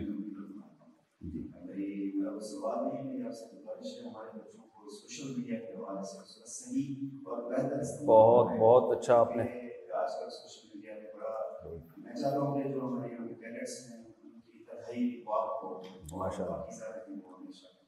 میں بار بار یہاں پوچھ رہا تھا کہ ان طلبہ کو کس چیز کی ضرورت ہے کہ میں اس ٹاپک پر بیان کروں یہ اگر آپ مجھے شروع میں بتا دیتے تو میں آدھا حصہ بیان کا اسی ٹاپک پہ کرتا دیکھیں یہ جو سوشل میڈیا ہے نا اس کی مثال ہے ایک ذریعے اور وسیلے کی آپ کہیں سفر کرتے ہیں پیدل بہت ٹائم لگتا ہے نا پہنچنے میں میں اگر کراچی سے پیدل آتا ہے یہاں بیان کرنے کے لیے تو میرا خیال ہے میں ابھی نوری آباد تک بمشکل پہنچا ہوتا ایسا ہی ہے نا اور اگلی بار ربی الاول کو میں یہاں پہنچ رہا ہوتا ہوں اگلے سال میں نے اس کے لیے ایک ذریعہ استعمال کیا بھائی گاڑی میں بیٹھو اور ٹاپو ٹاپ بھاگو تو ذریعہ اور وسیلہ آپ کے مقصد اور آپ کے ہدف تک آپ کو جو کام مہینوں میں ہونا تھا وہ کام آپ کا سیکنڈوں منٹوں اور دنوں میں کرا دیتا ہے یہی ہے نا پہلے زمانے میں لوگ گھوڑا استعمال کرتے تھے گاڑیوں کے بجائے کہیں جلدی جانا ہوتا تو گھوڑے پہ بیٹھ کے جاتے تھے تو میں اکثر یہ کہتا ہوں ایک مثال دیتا ہوں کہ سوشل میڈیا کی مثال ہے گھوڑے کی تیز رفتار گھوڑے کی اگر آپ پیدل سفر کرتے ہیں مہینوں میں پہنچیں گے تیز رفتار گھوڑے پہ سفر کرتے ہیں تو دنوں میں پہنچیں گے آپ اگر آپ سوشل میڈیا کا استعمال نہیں کرتے اپنی بات دنیا تک پہنچانے کے لیے یہ معلومات لینے کے لیے تو آپ دنیا میں ترقی میں بہت پیچھے رہ جائیں گے سمجھ میں آ رہی ہے بات اگر آپ سوشل میڈیا کا بائک آؤٹ کر دیتے ہیں نا کہ ہم نے جدید وسائل اور جدید ذرائع کا استعمال کرنا ہی نہیں ہے تو آپ بہت پیچھے رہ جائیں گے کیونکہ اب سوشل میڈیا نے پوری دنیا کو ایک گلوبل ولیج بنا دیا ہے فاصلے ختم کر دیے لیکن یعنی اس کی مثال ہے تیز رفتار گھوڑے کی لیکن مجھے ایک بات بتائیں کہ گھوڑے کی لگام آپ کے ہاتھ میں ہوتی ہے یا آپ کی لگام گھوڑے کے ہاتھ میں ہوتی ہے جب آپ گھوڑے پہ بیٹھتے ہیں بتائیے نا جب آپ گھوڑے پہ بیٹھتے ہیں تو لگام آپ کی لگام گھوڑا پکڑ کے آپ کو چلا رہا ہوتا ہے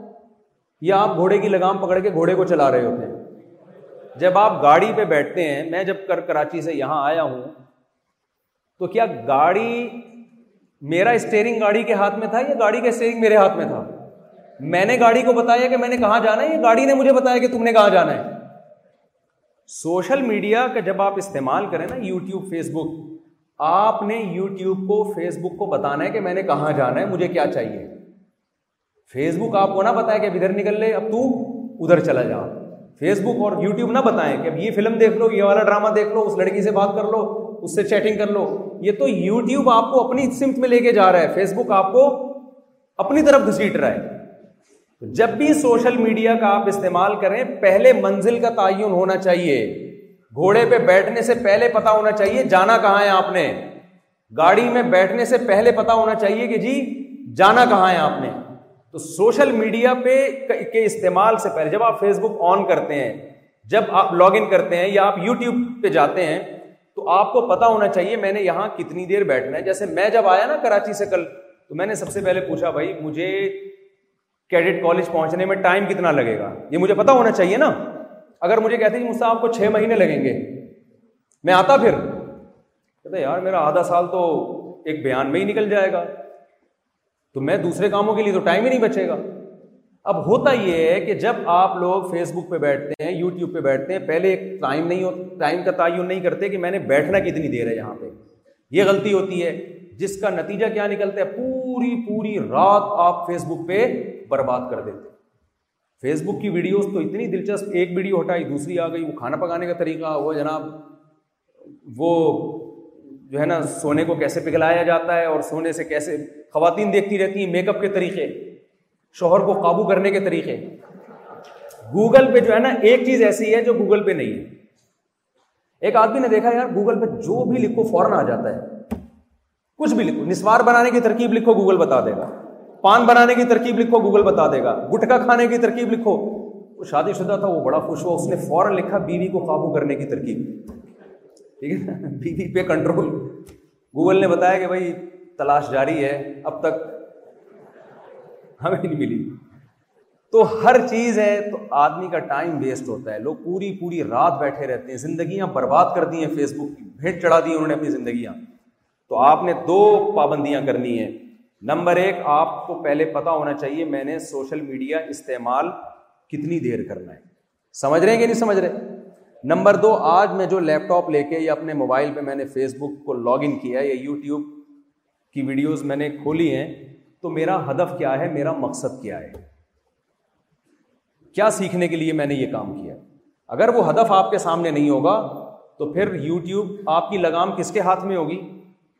یو ٹیوب وہ آپ کو چلا رہا ہوگا اپنی مرد وہ آپ کو فوہش فلموں کی طرف لے جائے گا وہ آپ کو غیر اخلاقی سرگرمیوں کی طرف لے جائے گا اتنی نوجوان نسل ینگ جنریشن برباد ہو رہی ہے فوش فلمیں ڈرامے اور ان چیزوں میں پھر لڑکیوں سے دوستیاں تو وہ اور ہائے ہیلو تم کیسی ہو آگے پتہ بھی نہیں ہوتا اتنی بڑی بڑی مونچھوں والا آدمی بیٹھا ہوا ہو کوئی شروع میں تو فیس بک نے بہت بیوقوف بنایا ہے ہمارے ایک جاننے والے نے واقعہ سنایا کہ فیس بک پر نا کوئی بندہ لڑکا وہ لڑکی بن کے بیٹھ گیا بڑی خوبصورت سی پروفائل پہ تصویر لگائی اس نے اور ایک بڑے میاں کو پھنسایا اس نے بڑے میاں کو اس نے پھنسایا لڑکی بن کے نا کہ وہ میں اور سناؤ آپ کیسے ہیں آپ مجھے بہت اچھے لگتے ہیں وغیرہ وغیرہ وہ بےچارے بڑے میاں بیوی بچوں والے وہ بے وقوف بن گئے کئی دنوں تک ان کو وہ پھنساتا رہا پھر ان سے ڈیٹنگ ٹائم لے لیا کہ آپ ایسا کریں الاصف اسکوائر پہ آپ آ جائیں اور مجھے لال چشمہ بہت پسند ہے اور بلیو کلر کی آپ وہ بےچارے شلوار قمیض ٹوپی پہن کے مسجد میں جمعے کی نماز پڑھنے والے پہلی صف میں ان کو لگا دیا اس کام پہ اب وہ جناب ان کو پتہ نہیں نیلے کلر کی پینٹ اور وائٹ کلر کی شرٹ عجیب ہی ہولیا بنا کے نا الاصف پہ ان کو بلوایا کراچی میں نا سوراب بورڈ سے آگے الاصف اور ان کی ویڈیو وائرل کر دیا باپ بتاؤ ان کی اپنے بچوں کی نظر میں کیا عزت رہی یہ جو میرے بھانجے بھانجے میرے ساتھ آئے ہوئے انہوں نے ابھی یہ این ڈی یونیورسٹی پڑھتا ہے میرا بھانجا جو ہے انجینئر بن رہا ہے تو اس نے مجھے ابھی چند دن پہلے کا اپنا یونیورسٹی کا ایک واقعہ سنایا کہ ایک لڑکے نے فیس بک پہ اپنے ہی کسی کلاس فیلو کو لڑکی بن کے پھنسایا اپنے ہی کلاس فیلو کو لڑکی بن کے پھنسایا اور اسے پھر بلوا لیا ڈیٹ کے لیے نا کہ فلاں جگہ پہ آ جاؤ اور سب لڑکوں کو بتایا کہ دیکھنا آج یہ جب یونیورسٹی میں آئے گا نا تو دیکھنا کیسا تیار ہو کے آئے گا دیکھا کہ بھائی وہ بڑے کالج چشمے وشمے لگا کے اور بڑا تیار شیار ہو کے سب لڑکے اندر اندر ہنس رہے ہیں کہ اس کے ساتھ ڈرامہ کیا ہونے والا ہے اور پھر کہا کہ دیکھنا آج یہ چھٹی سے پہلے نکل جائے گا یونیورسٹی کی نا کلاس آف ہونے سے پہلے یہ نکل جائے گا وہ نکل گیا سارے لڑکے بائکیں لے کے اسی پارک میں پہنچ گئے سارے لڑکے نا بائکیں لے کے کہ اس کے ساتھ ہونے والا کیا ہے جب وہاں پہنچا ہے تو سارے یونیورسٹی کے لڑکے بیٹھے ہوئے تھے اور اس کا مذاق اڑا رہے تھے تو یہ جو سوشل میڈیا اور فیس بک ہے نا آپ کے ساتھ آپ کی عزت کا بھی جنازہ نکال سکتا ہے ٹھیک ہے نا تو آپ کو غیر اخلاقی سرگرمیوں میں بھی مبتلا کر سکتا ہے جو آدمی ایک دفعہ اس عمر میں بے حیائی کے کاموں میں لگ جائے اس کا جو اس کا جو گھر جو ہے نا بعد میں اس کا جو فیملی گھر کا نظام ہے گھریلو سسٹم ہے وہ بہت تباہ و وہ زندگی بھر کے لیے خراب ہو جاتا ہے کیونکہ شادی کے بعد بھی پھر لوگ ان برائیوں سے توبہ نہیں کرتے بہت صحتیں خراب ہوتی ہیں تو آپ جب بھی انٹرنیٹ پہ بیٹھیں تو آپ یہ دیکھیں کہ یہ گھوڑا ہے جسے میں نے اپنے فائدے کے لیے استعمال کرنا ہے یہ گھوڑا مجھے میری مرضی سے نہیں چلائے گا میں اس کو اپنی مرضی سے چلاؤں گا تو لگام آپ میں یہ نہیں کہہ رہا آپ استعمال نہ کریں تو پیچھے رہ جائیں گے دنیا میں آپ نے استعمال کرنا ہے لیکن لگام آپ نے اپنے ہاتھ میں رکھنی ہے آپ نے اس کو بتانا ہے کہ میں کیا دیکھنا چاہتا ہوں اور کس چیز سے میں نے اوائڈ کرنا ہے اور ٹائم ڈیوریشن کتنا وقت بیٹھنا ہے یہ پہلے سے متعین کرنا پڑے گا آپ جی آپ کچھ پوچھنا چاہتے ہیں جی وعلیکم السلام جی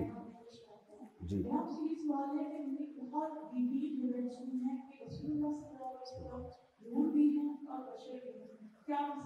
دیکھیں آپ صلی اللہ علیہ وسلم نور بھی ہیں ہدایت کا نور ہے نور کا مطلب کیا ہوتا ہے جس سے اندھیرے اندھیروں میں روشنی پیدا ہو قرآن بھی نور ہے قرآن نے کہا ہے کہ اللہ نے قرآن کے نور کی مثال دی ہے علماء بھی نور ہیں لیکن نبی زیادہ نور ہیں ہر وہ چیز جس سے ہمیں گائیڈنس ملتی ہے کیونکہ اندھیروں میں ہمیں روشنی کی ضرورت ہوتی ہے نا نور روشنی کو کہتے ہیں عربی میں تو رسول اللہ صلی اللہ علیہ وسلم اس لحاظ سے کیا ہیں نور ہیں کہ اندھیروں میں روشنی ملتی ہے باقی آپ صلی اللہ علیہ وسلم اپنی ماہیت کے اعتبار سے نیچر کے اعتبار سے بشر ہیں انسان ہیں کیونکہ آدم علیہ السلام کی اولاد میں ہیں قرآن کہہ رہے خالق من تو آدم کو اللہ نے مٹی سے بنایا آپ صلی اللہ علیہ وسلم کے والد بھی تھے عبداللہ آپ کی والدہ بھی تھی آمنہ حضرت آمنہ آپ صلی اللہ علیہ وسلم کی اولاد تھی جس کو آج سید کہا جاتا ہے تو یہ سارے بشر ہیں انسان ہیں تو ہدایت کا نور ہے نبی صلی اللہ علیہ وسلم اور جو فزیکلی جو ایک حقیقت اور ماہیت کے لحاظ سے آپ صلی اللہ علیہ وسلم انسان ہیں اور بشر کو اللہ نے ویسے بھی فرشتوں پہ فضیلت دی آدم علیہ السلام مٹی کے تھے اللہ نے نور سے کہا کہ آدم کو سجدہ کرو تو سارے فرشتوں نے سجدہ کیا تو ہم ماہیت کے لحاظ سے نبی کو بشر مانتے ہیں اور ہدایت کے لحاظ سے نبی صلی اللہ علیہ وسلم کو نور مانتے ہیں تو نور بھی ہیں بشر بھی ہیں وعلیکم السلام ہاں، جی جی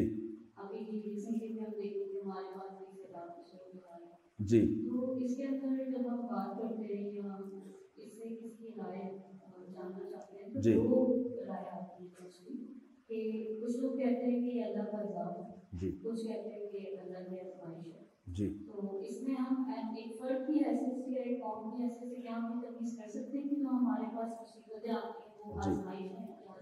جی بالکل کر سکتے ہیں اگر ہماری کسی حماقت کے نتیجے میں مصیبت آئی ہے تو وہ عذاب ہی ہے کیا خیال ہے تو اگر یہ سیلاب جو ہمارے کنٹری میں آیا خاص طور پہ سندھ میں میں بھی گیا ہوں اندرون سندھ اب بھی ہم الحمد للہ کوششیں کر رہے ہیں جو سیلاب زدگان کی مدد کے لیے تو یہ اگر ہماری حماقت کے نتیجے میں آیا ہے قومی سطح پہ جرم ہوتا ہے تو بیچارے غریب لوگ بھی اس میں پستے ہیں ہم نے ہاں. ڈیم نہیں بنائے پہلے سے دیکھیں یہ اس طرح کے سیلاب امریکہ میں نہیں آتے جاپان میں حالانکہ جاپان میں یہ جو قدرتی آفات ہیں ان کا ریشو زیادہ ہے امریکہ میں زیادہ ہے ہمارے ملک میں بہت کم ہے کیونکہ ہم جغرافیائی لحاظ سے ایسے کنٹری میں نہیں ہے کہ جو زلزلہ زلزلوں سے تباہ ہونے والا ملک ہو یا سیلابوں سے تباہ ہونے والا ملک اللہ تعالیٰ اپنی سخاوت کا اظہار کر رہے ہیں کہیں میں میں اس کی مثال دیتا ہوں کہ کہیں لنگر بٹ رہا ہے اور آپ برتن ہی نہیں لے کر آئے آپ اس لنگر میں ڈوب کے ہلاک ہو جاتے ہیں ٹھیک ہے نا ان چاولوں کی دیکھ میں آپ مر کے ہلاک ہو جاتے ہیں تو یہ جو لنگر بانٹنے والا ہے اس کی طرف سے زیادتی نہیں ہے آپ کے پاس کوئی شاپر ہی نہیں تھا آپ کے پاس کوئی برتن ہی نہیں تھا اللہ نے اپنا کرم کیا ملک میں بارشیں برسائیں بیس تیس سال کے لیے ہم پانی اسٹور کر سکتے تھے ہمارے پاس ڈیم ہی نہیں ہے اس پانی کو روکنے کا ہمارے پاس کوئی سرے سے ذریعہ ہی نہیں ہے جب بھی ڈیم کی بات ہوتی ہے وہ سیاست کے نظر ہو جاتا ہے سیاسی پارٹیوں کے اپنے مفاد سامنے آ جاتے ہیں تو میرا خیال ہے کہ یہ عذاب ہے اللہ کا لیکن یہ عذاب ہماری کوتاہیوں اور ہمارے گناہوں کا نتیجہ ہے اور وہ گناہ کیا ہے کہ ہم نے کوئی سرے سے پلاننگ کی نہیں یوسف علیہ السلام نے قحط سے پہلے پلاننگ کر لی تھی نا بھائی اگلے سات سال ان کو پتا تھا قحط آئے گا تو پہلے سے پلاننگ کر لی تھی نا کہ کتنا اسٹور کرنا ہے کتنا کھانا ہے تو سات سال کے لیے اسٹور کر لیا انہوں نے تو ہمیں پیغمبروں کی سیرت سے پتہ چلتا ہے کہ فیوچر کی پلاننگ تو ہمارے یہاں کوئی پلاننگ نہیں ہے اتنا پانی برسا ہے اتنا پانی برسا اگر یہ ڈیم ہوتے ہیں ہمارے ملک میں اس پانی کو روکنے کا ذریعہ ہوتا کتنا فائدہ ہوتا تو اب لوگ یہ کہتے ہیں کہ دانوں کا ہے سزا غریبوں کو کیوں مل رہی ہے تو دیکھیں جب قدرتی آفات آتی ہیں تو وہ امیر غریب کا فرق نہیں کرتی اس میں نیک لوگ بھی پس رہے ہوتے ہیں جب بارش آئے گی زلزلہ آئے گا تو یہ تو نہیں دیکھتا نا زلزلہ کہ یہ چونکہ مولوی صاحب ہیں لہٰذا ان کو چھوڑ دو اور وہ بڑا بدماش ہے رشوت لیتا ہے تو اس کو ایسا نہیں ہوتا قدرتی آفات میں سب ہلاک ہوتے ہیں پھر حدیث میں آتا ہے بخاری مسلم کی حدیث ہے کہ سم آسون اعلیٰ یاتحم قیامت میں پھر اللہ نیک لوگوں کو الگ کر دے گا اور برے لوگوں سے اللہ تعالیٰ ان سے حساب لے گا جی وعلیکم السلام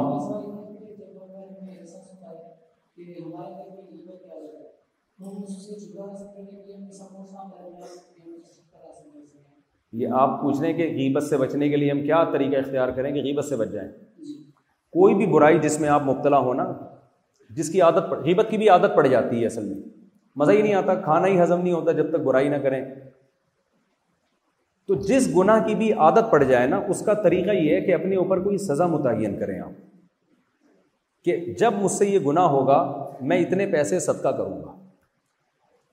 کینیڈا میں ہمارے ایک دوست ہیں ان کو سگریٹ پینے کی بہت عادت ہے انہوں نے علماء کے بیان سننا شروع کی انہوں نے کہا یار میں یہ عادت چھوڑتا ہوں مجھ سے رابطہ کیا کہ میں سگریٹ کیسے چھوڑوں میں نے کہا جب بھی سٹا لگائے نا آپ تو دس ہزار روپے ان کی ارننگ تھی اتنی میں نے کہا دس ہزار روپے پاکستانی لحاظ سے جو وہاں ڈالر میں بنتے ہیں جتنے بھی وہ آپ صدقہ کر دیا کریں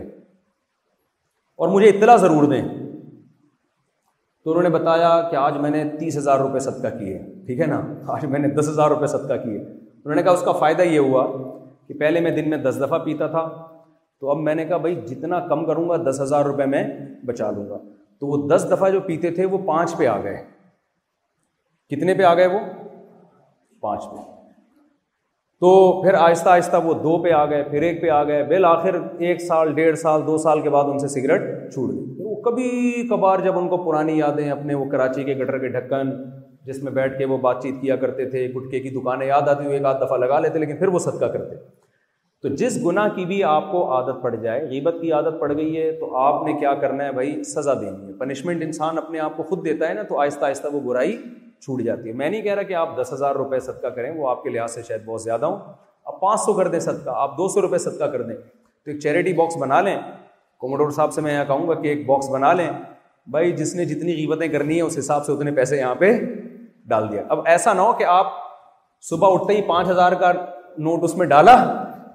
کہ چلو آج سارا غیبتیں کیا ہو گئی ہیں حلال ہو گئی ہیں برائی برائی کے بعد آپ آپ نے صدقہ کرنا ہے تو اس طرح جائے گی سے وعلیکم السلام جی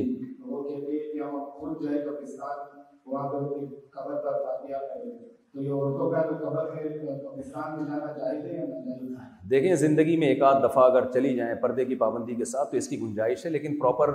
وہاں جانا ٹھیک ہے نہیں ایک قبرستان ہے جو تھوڑے سے جہاں جا کے آخرت کی یاد تازہ ہوتی ہے اب اگر وہاں اس طرح خواتین اور مردوں کا ہجوم شروع ہو جائے پھر خواتین کی عادت ہے یہ جنازے پہ بھی میک اپ کے بغیر نہیں جاتی ہیں آج کل سوری بہت معذرت کے ساتھ تو تو وہ جو ہے نا تو وہ ابا کی قبر پہ بھی جائیں گے نا کسی تقریب میں تو چلیں سمجھ میں آتا ہے نا وہ پھر وہاں پھر تو عبرت کا جو ایک عنصر ہے وہ نکل جائے اس لیے حدیث میں اس کو پسند نہیں کیا گیا لیکن ایک آدھ دفعہ زندگی میں جانا چاہیں اپنے والدین ہیں یا اپنے شوہر کی قبر پہ اکثر یہ بھی ایک ہے کہ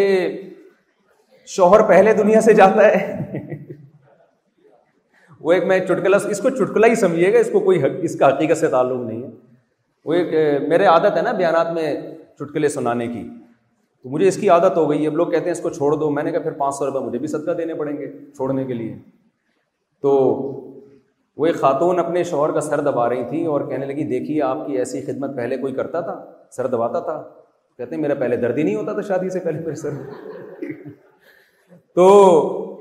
بہتر یہی ہے کہ اوائڈ کریں اجتناب کریں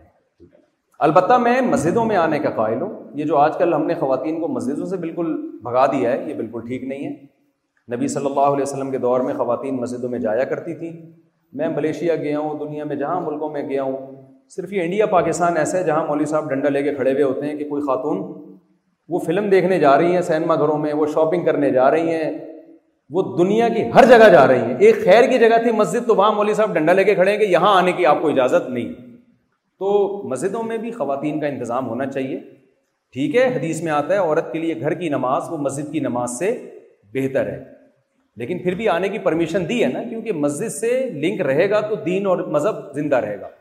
ملیشیا میں آپ دیکھیں وہاں پر کیا ہے کہ کتنے وہ کتنے ماڈرن ہو گئے لیکن خواتین کا وہاں اسکاف نہیں گیا ہے وجہ کیا ہے کہ مسجدیں ہیں نا ان مسجدوں میں جاتی ہیں تو وہاں سے ان کو ایک اسکاف جو ایک کلچر ہے وہ باقی رہا ہے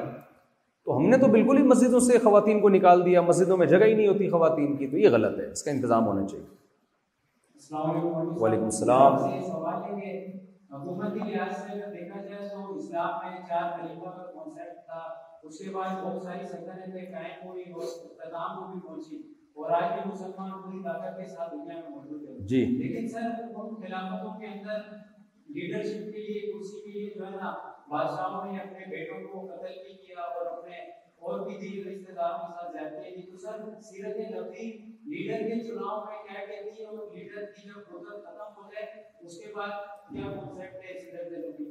ماشاء اللہ بہت ہی اچھا سوال ہے خاندانی سوال جسے کہتے ہیں دیکھیں مجھ سے بہت سے لوگ یہ سوال پوچھتے ہیں کہ جمہوری طرز حکومت کیسا ہے جائز ہے ناجائز ہے بادشاہی طرز حکومت ہے اسلام میں یا کیا طرز حکومت ہے دیکھیں اسلام کہتا ہے آم کھاؤ پیڑ گننے سے مطلب نہ رکھو تو یہ پہلے تو سمجھ لیں ہم نبی کی سیرت میں کیا دیکھتے ہیں آپ صلی اللہ علیہ وسلم نے اپنی زندگی میں ایسے اشارے دے دیے جن سے آپ صلی اللہ علیہ وسلم کا ہمیں پتہ چل گیا کہ آپ اپنا جانشین کس کو بنانا چاہتے ہیں حضرت ابو بکر رضی اللہ تعالیٰ نے کیوں اپنے مسلح پہ کھڑا کیا ان کو آخر وقت میں حضرت ابو بکر سے نبی صلی اللہ علیہ وسلم کی کوئی ایسی رشتہ داری نہیں تھی کہ باپ کی جگہ بیٹا آئے یا بیٹی آئے ایسا نہیں تھا بلکہ آپ نے یہ دیکھا رشتہ داری تو تھی لیکن آپ نے دیکھا کہ ابو بکر سے زیادہ بہترین لیڈر اس قوم کے لیے میرے بات کوئی ہو نہیں سکتی یعنی میرٹ کی بیس پہ آپ صلی اللہ علیہ وسلم نے ان کو اپنا جانشین بنایا اور آپ کو یہ بھی معلوم تھا کہ مسلمان بھی ابو بکر ہی کو پسند کریں گے لیڈر میں ایسی ایسا بھی ہونا چاہیے کہ پبلک چاہتی کیا ہے ایک اچھا آدمی آ گیا لیکن کوئی اس کو ایکسیپٹ ہی نہیں کر رہا تو وہ کامیاب حکمران ہو نہیں سکتا وہ چاہے وہ کتنا اچھا ہو تو آپ نے یہ بھی دیکھا کہ پبلک بھی یہ چاہتی ہے کہ ابو بکر آئیں اور ابو بکر سے بہتر کوئی ہے بھی نہیں جب حضرت ابو بکر کا دور خلافت ختم ہونے کو آیا تو حضرت ابو بکر نے پبلک سے نہیں پوچھا بلکہ حضرت ابو بکر جانتے تھے کہ میرے بعد عمر سے بہتر خلافت کا حقدار کوئی بھی نہیں ہو سکتا انہوں نے بھی یہ نہیں کیا کہ اپنے بیٹے کو بنا دیں یا اپنے کسی داماد کو بنا دیں یا اپنے کسی ریلیٹو کو بنا دیں انہوں نے ان لوگوں کی خواہی دیکھی کہ بھائی میرے بعد عمر سے بہتر کوئی بھی نہیں ہے تو آپ نے حضرت عمر کو اپنا جانشین بنا دیا حضرت عمر رضی اللہ تعالیٰ عنہ کے بعد کیا ہوا پھر طریقہ چینج ہوا یعنی مسلسل طریقے چینج ہو رہے ہیں کہ نہیں ہو رہے حضرت عمر نے سوچا کہ میں کس کو بناؤں تو حضرت عمر نے کہا کہ بجائے اس کے کہ میں کسی ایک کو نامزد کر دوں یا میں پبلک کو اختیار دے دوں کہ ووٹنگ کے ذریعے جس کو چاہے بنا دیں اس سے بہتر ہے کہ میری نظر میں جو چھ آدمی میرے بات سب سے بہترین ہیں ان چھ کی کمیٹی بنا دوں کہ میرے بات ان چھ میں سے کسی ایک کو آپس میں آپ لوگ سلیکٹ کر لیں یہ ایک تیسرا طریقہ ہے ان چھ میں جب حضرت عثمان کا انتخاب ہوا تو حضرت عثمان کے بعد خلافت کس کو ملی ہے حضرت علی رضی اللہ تعالیٰ عنہ کو یہ چاروں خلفہ کی آپ اگر سیرت دیکھتے ہیں تو ہمیں صاف پتہ چلتا ہے کہ فوکس اس کو کیا جا رہا ہے کہ پبلک کا اور قوم کا فائدہ کس میں ہے جہاں جمہوریت نے فائدہ نظر آیا وہاں جمہوریت کو ترجیح دی گئی جہاں یہ نظر آیا کہ بادشاہ یا خلیفہ خود سے کسی کو پہلے سے سلیکٹ کر کے مسلط کر دے کہ بھائی آپ یہ آپشنل نہیں ہے میرے بعد اسی نے ہونا ہے تو وہاں وہ طریقہ اختیار کیا گیا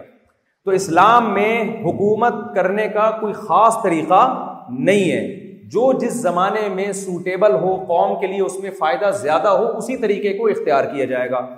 یہ تو ایک بات ہو گئی دوسری بات اسلام میں ایک اور بھی ہدایت ہے اس بارے میں کہ طریقہ تو وہ اختیار کیا جائے گا جو لوگوں کے لیے بہتر ہو لیکن غلط طریقہ اگر کسی قوم نے اختیار کر لیا اور غلط طریقے سے اگر کوئی بادشاہ یا سلطان بن گیا یا حاکم بن گیا تو پھر کیا کرنا ہے پھر نبی صلی اللہ علیہ وسلم کی صحیح بخاری صحیح مسلم کی واضح احادیث ہیں رجل حبشی صحیح ہے بخاری کی حدیث آپ صلی اللہ علیہ وسلم نے فرمایا اگر تم پر کوئی حاکم مسلط ہو جائے مسلط کا مطلب الیکشن نہیں ہوئے لوگوں نے اس کو پسند نہیں کیا طاقت کے بل بوتے پر زور زبردستی کسی طرح سے وہ تمہارا بادشاہ بن گیا اور وہ ہے بھی اہل کیسے نا اہل ہے آپ نے فرمایا وہ حبشی غلام ہے اور اس کا سر کشمش کی طرح پچکا ہوا یعنی پرسنالٹی بھی ایسی نہیں ہے کہ لوگ فخر کریں جی یہ ہمارے صدر مملے کہتے ہیں یہ ہمارے وزیر اعظم پرسنالٹی بھی اس کی نہیں ہے لیکن آپ نے فرمایا جب بن گیا نا تو پھر اس کو ہٹانا نہیں ہے بلکہ اس میں ہوا اس کی اطاعت کرنی ہے اور اس کو فالو کرنا ہے وجہ کیا ہے کہ اسلام کنٹری کے اندر خون خرابہ دیکھنا پسند بولیں نہیں کرتا بغاوت کو پسند نہیں کرتا بعض دفعہ ایک کام غلط ہوتا ہے نا ہو گیا غلط اب اس غلط کو صحیح کریں گے تو اور زیادہ غلط ہو جائے گا غلط کو اگر آپ صحیح کرنے کی کوشش کریں گے نا تو وہ اور غلط جو ہمارے ملک میں جو جمہوری طرز حکومت چل رہا ہے رائے کا اختلاف ہو سکتا ہے میری رائے میں یہ طریقہ ٹھیک نہیں ہے کیونکہ اس میں ایک ایجوکیٹڈ آدمی کے ووٹ کی بھی وہی ویلیو ہے جو ایک ایک جاہل آدمی کے ووٹ کی ویلیو ہے تو ظاہر ہے ہمارے ملک میں آپ بتائیں ایجوکیٹڈ لوگ زیادہ ہیں یا ان ایجوکیٹڈ لوگ زیادہ ہیں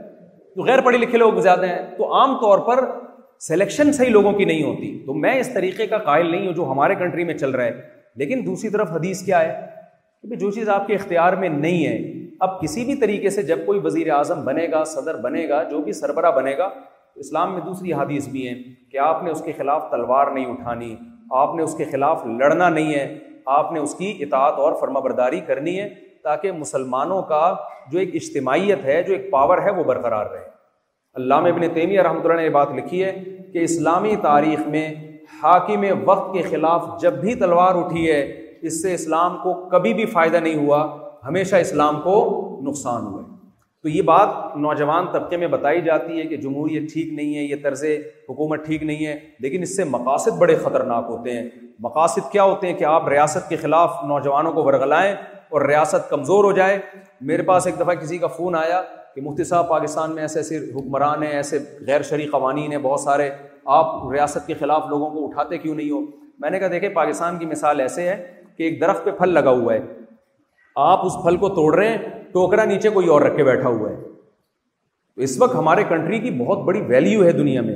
آپ کو میں یقین کے ساتھ کہہ سکتا ہوں آج اگر مکہ مدینہ محفوظ ہے تو قسم اٹھا کے حلف اٹھا کے کہا جا سکتا ہے کہ وہ پاکستان کی فورسز کی وجہ سے اور پاکستان پاکستان کی وجہ سے محفوظ ہے وہ کیونکہ کے پاس کوئی ایسی پاور نہیں ہے جو ہر مین کو بچا سکے وہ ہماری طرف ہی نظر اٹھا کے دیکھتے ہیں کہ ایٹمی پاور ہی ہے عراق کو انہوں نے سائڈ پہ لگا دیا لیبیا کا کو تباہ برباد کر دیا ان کا اگلا نمبر پاکستان تھا تو اگر ہمارا کنٹری اسٹیبل نہیں ہوگا ہمارے یہاں اس طرح کی کاروائیاں شروع ہوں گی اور حکومت کے خلاف مظاہرے اور بغاوتیں اور جو ہمارے ملک میں ہوتا رہا ہے امن نہیں ہوگا اس سے اسلام کو فائدہ نہیں ہوگا اس سے اسلام کو نقصان ہوگا تو طرز حکومت کیا ہونا چاہیے اس میں تو دو رائے ہو سکتی ہیں اسلام کی بھی ہدایات ہیں لیکن اگر وہ طرز حکومت صحیح نہیں اختیار کیا جا رہا تو آپ کو ریاست کے خلاف کھڑے ہونے کی قطن اسلام اجازت نہیں دیتا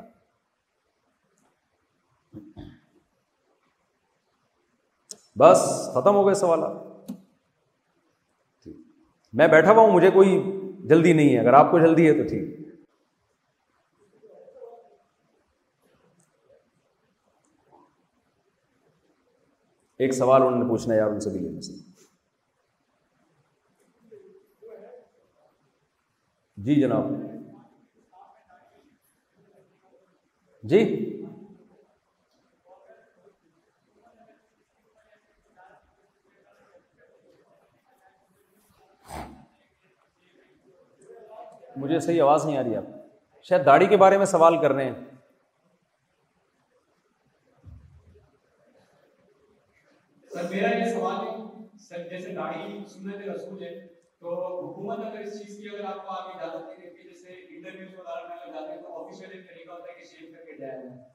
تو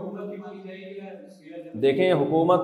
پاکستان کا جو لا ہے نا آئین ہے اس میں تو یہ ہے کہ قرآن و سنت کے خلاف کوئی قانون نہیں بنے گا ہمارے کوئی دوست تھے جو نیوی میں یا آرمی میں تھے آفیسر نے ان کو داڑھی رکھنے پر پابندی لگائی تو انہوں نے قانونی لحاظ سے جو بھی ایک پروسیس ہوتا ہے اس کو اختیار کیا ان کو اجازت مل گئی تو لڑائی جھگڑا نہ کیا جائے بغاوت نہ کی جائے کہ جی ایسی کی تیسی دیکھتا ہوں میں بدماش ہوں اور مجھے روک کے دکھایا یہ طریقہ آپ اس سے بڑے سینئر آفیسر کے پاس چلے جائیں تو جو ہمارا ایکسپیرینس ہے تجربہ ہے کہ پھر پرمیشن مل جاتی ہے ان شاء اللہ آپ کو بھی مل جائے گی جی جی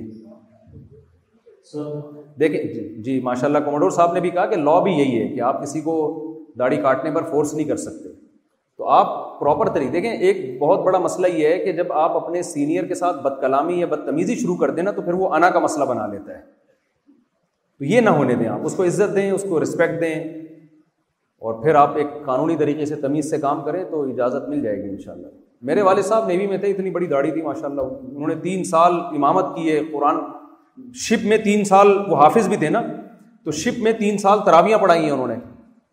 تو کوئی ایز اے مولوی نہیں گئے تھے وہ نیوی میں انہوں نے تین سال تراویاں پڑھا دیں شپ میں اور وہ کہتے ہیں میں ڈیلی یہ قرآن ختم کرتا تھا جب شپ میں ہوتا تھا تو اگر ہماری جو فورسز ہیں وہ ایک لبرل یا سیکولر ہوتی تو تین سال کوئی شپ میں جا کے تراوی تھوڑی پڑھاتا ہوں میری ابھی ملاقات ہوئی لاہور کے کور کمانڈر سے انہوں نے مجھے بتایا کہ میں ہر سال پابندی سے تراوی پڑھاتا ہوں پڑھتا نہیں بلکہ پڑھاتا ہوں لاہور کا کور کمانڈر اب دنیا میں کوئی ایسی فورس ہے جس کی جس کے آفیسرز اتنے مذہبی ہوں کبھی آپ نے امیرکا کے کسی آفیسر کو سنا کہ وہ ہر سال جناب تورات کا ختم کرتا ہے کبھی یا انجیل کا ختم کرتا ہے کبھی سنا آپ نے تو ہماری فورسز کا مذہب سے بہت گہرا رشتہ ہے تو مذہبی جو لوگ ہیں مذہبی مائنڈ والے وہ ذرا پراپر وے میں چلیں گے تو اچھا ہے اگر اپنا امیج خراب کر دی انہوں نے پھڈے بازی کر کے اور اس طرح کی فتوے بازی کر کے تو اس سے مذہب کو نقصان ہوا وعلیکم السلام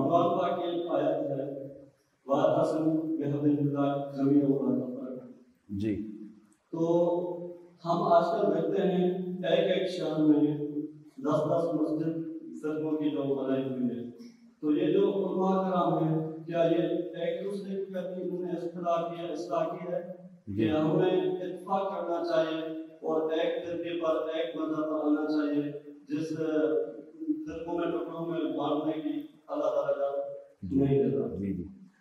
دیکھیں یہ ایک بعض سوال کے جواب کسی واقعہ میں چھپے ہوئے ہوتے ہیں ہمارے ہاں ایسا ہوا کہ ایک طالب علم مدرسے میں آیا اور اس نے کسی دکان سے چوری کی تو اس دکان والے نے کہا کہ یار مدرسے کے طلباء چور ہوتے ہیں تو ہمارے استاذ کو پتہ چلا انہوں نے اس دکان والے کو بلایا انہوں نے کہا دیکھو مدرسے کے طلبہ چور نہیں ہوتے بعض دفعہ چور مدرسے میں ایڈمیشن لے لیتے ہیں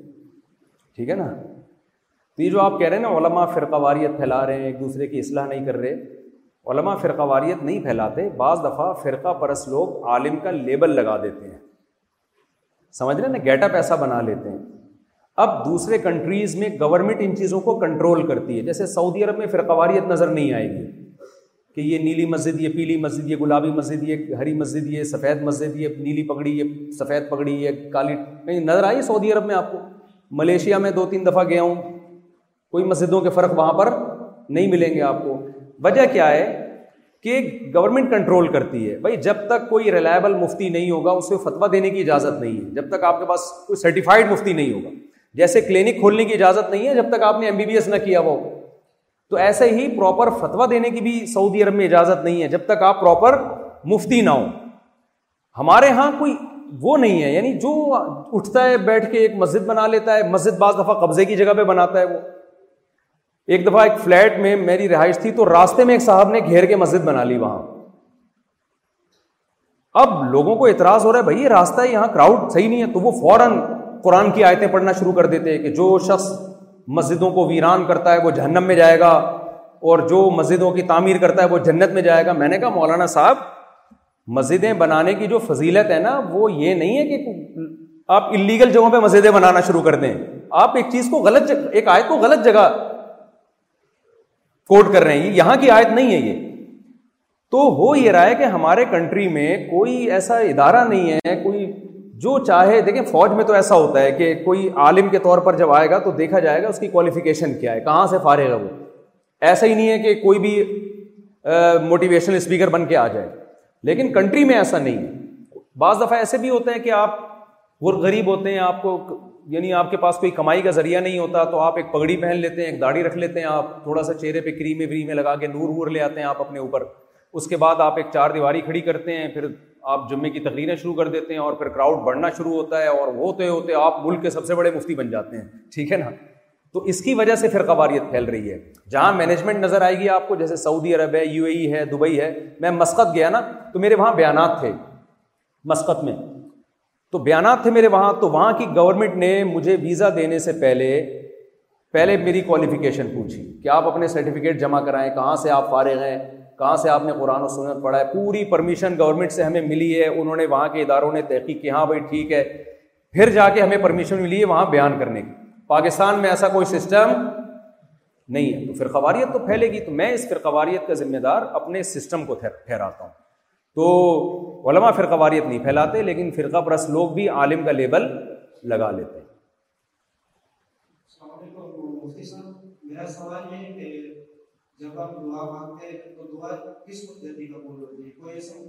سب سے بہترین وقت دعا کی قبولیت کا تحجد ہے جس وقت فیس بک پہ بیٹھے ہوئے ہوتے ہیں لوگ عام طور پہ ٹھیک ہے نا حدیث میں آتا ہے کہ اللہ تعالیٰ رات کے آخری حصے میں آسمان دنیا کی طرف آتے ہیں یہ چیزیں متشابہات میں سے ہمیں سمجھانے کے لیے فیقول اغفر له اور یہ ندائیں لگاتے ہیں کوئی ہے مجھ سے توبہ کرنے والا میں اس کے گناہوں کو معاف کروں حلم مسترزقین ارزق له لہو کوئی ہے مجھ سے رزق طلب کرنے والا میں اس کو رزق دوں تو سب سے بہترین وقت دعا کی قبولیت کا وہ تحجد کا وقت ہے کہ آپ دو یا چار رکت نفل پڑھ کے اللہ سے دعا مانگیں جی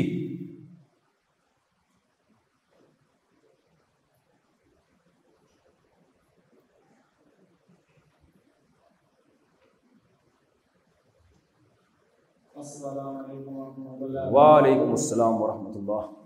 یا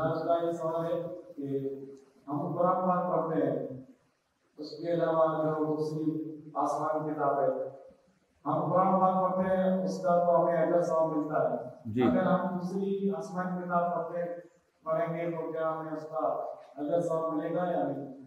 دیکھیں اگر دوسری آسمانی کتابیں تحقیق کی نیت سے پڑھتے ہیں ریسرچ کی نیت سے پڑھتے ہیں جیسے ڈاکٹر ذاکر ذاکر نائک نے پڑھی ہوئی ہے تو پھر تو ثواب ملے گا ریسرچ کا لیکن اگر تلاوت کی نیت سے پڑھتے ہیں تو قرآن کے مطابق وہ کتابیں منسوخ ہو چکی ہیں ان کی تعلیمات منسوخ ہو چکی ہیں کیونکہ نیا نبی جب آتا ہے تو پرانے نبی کی شریعت منسوخ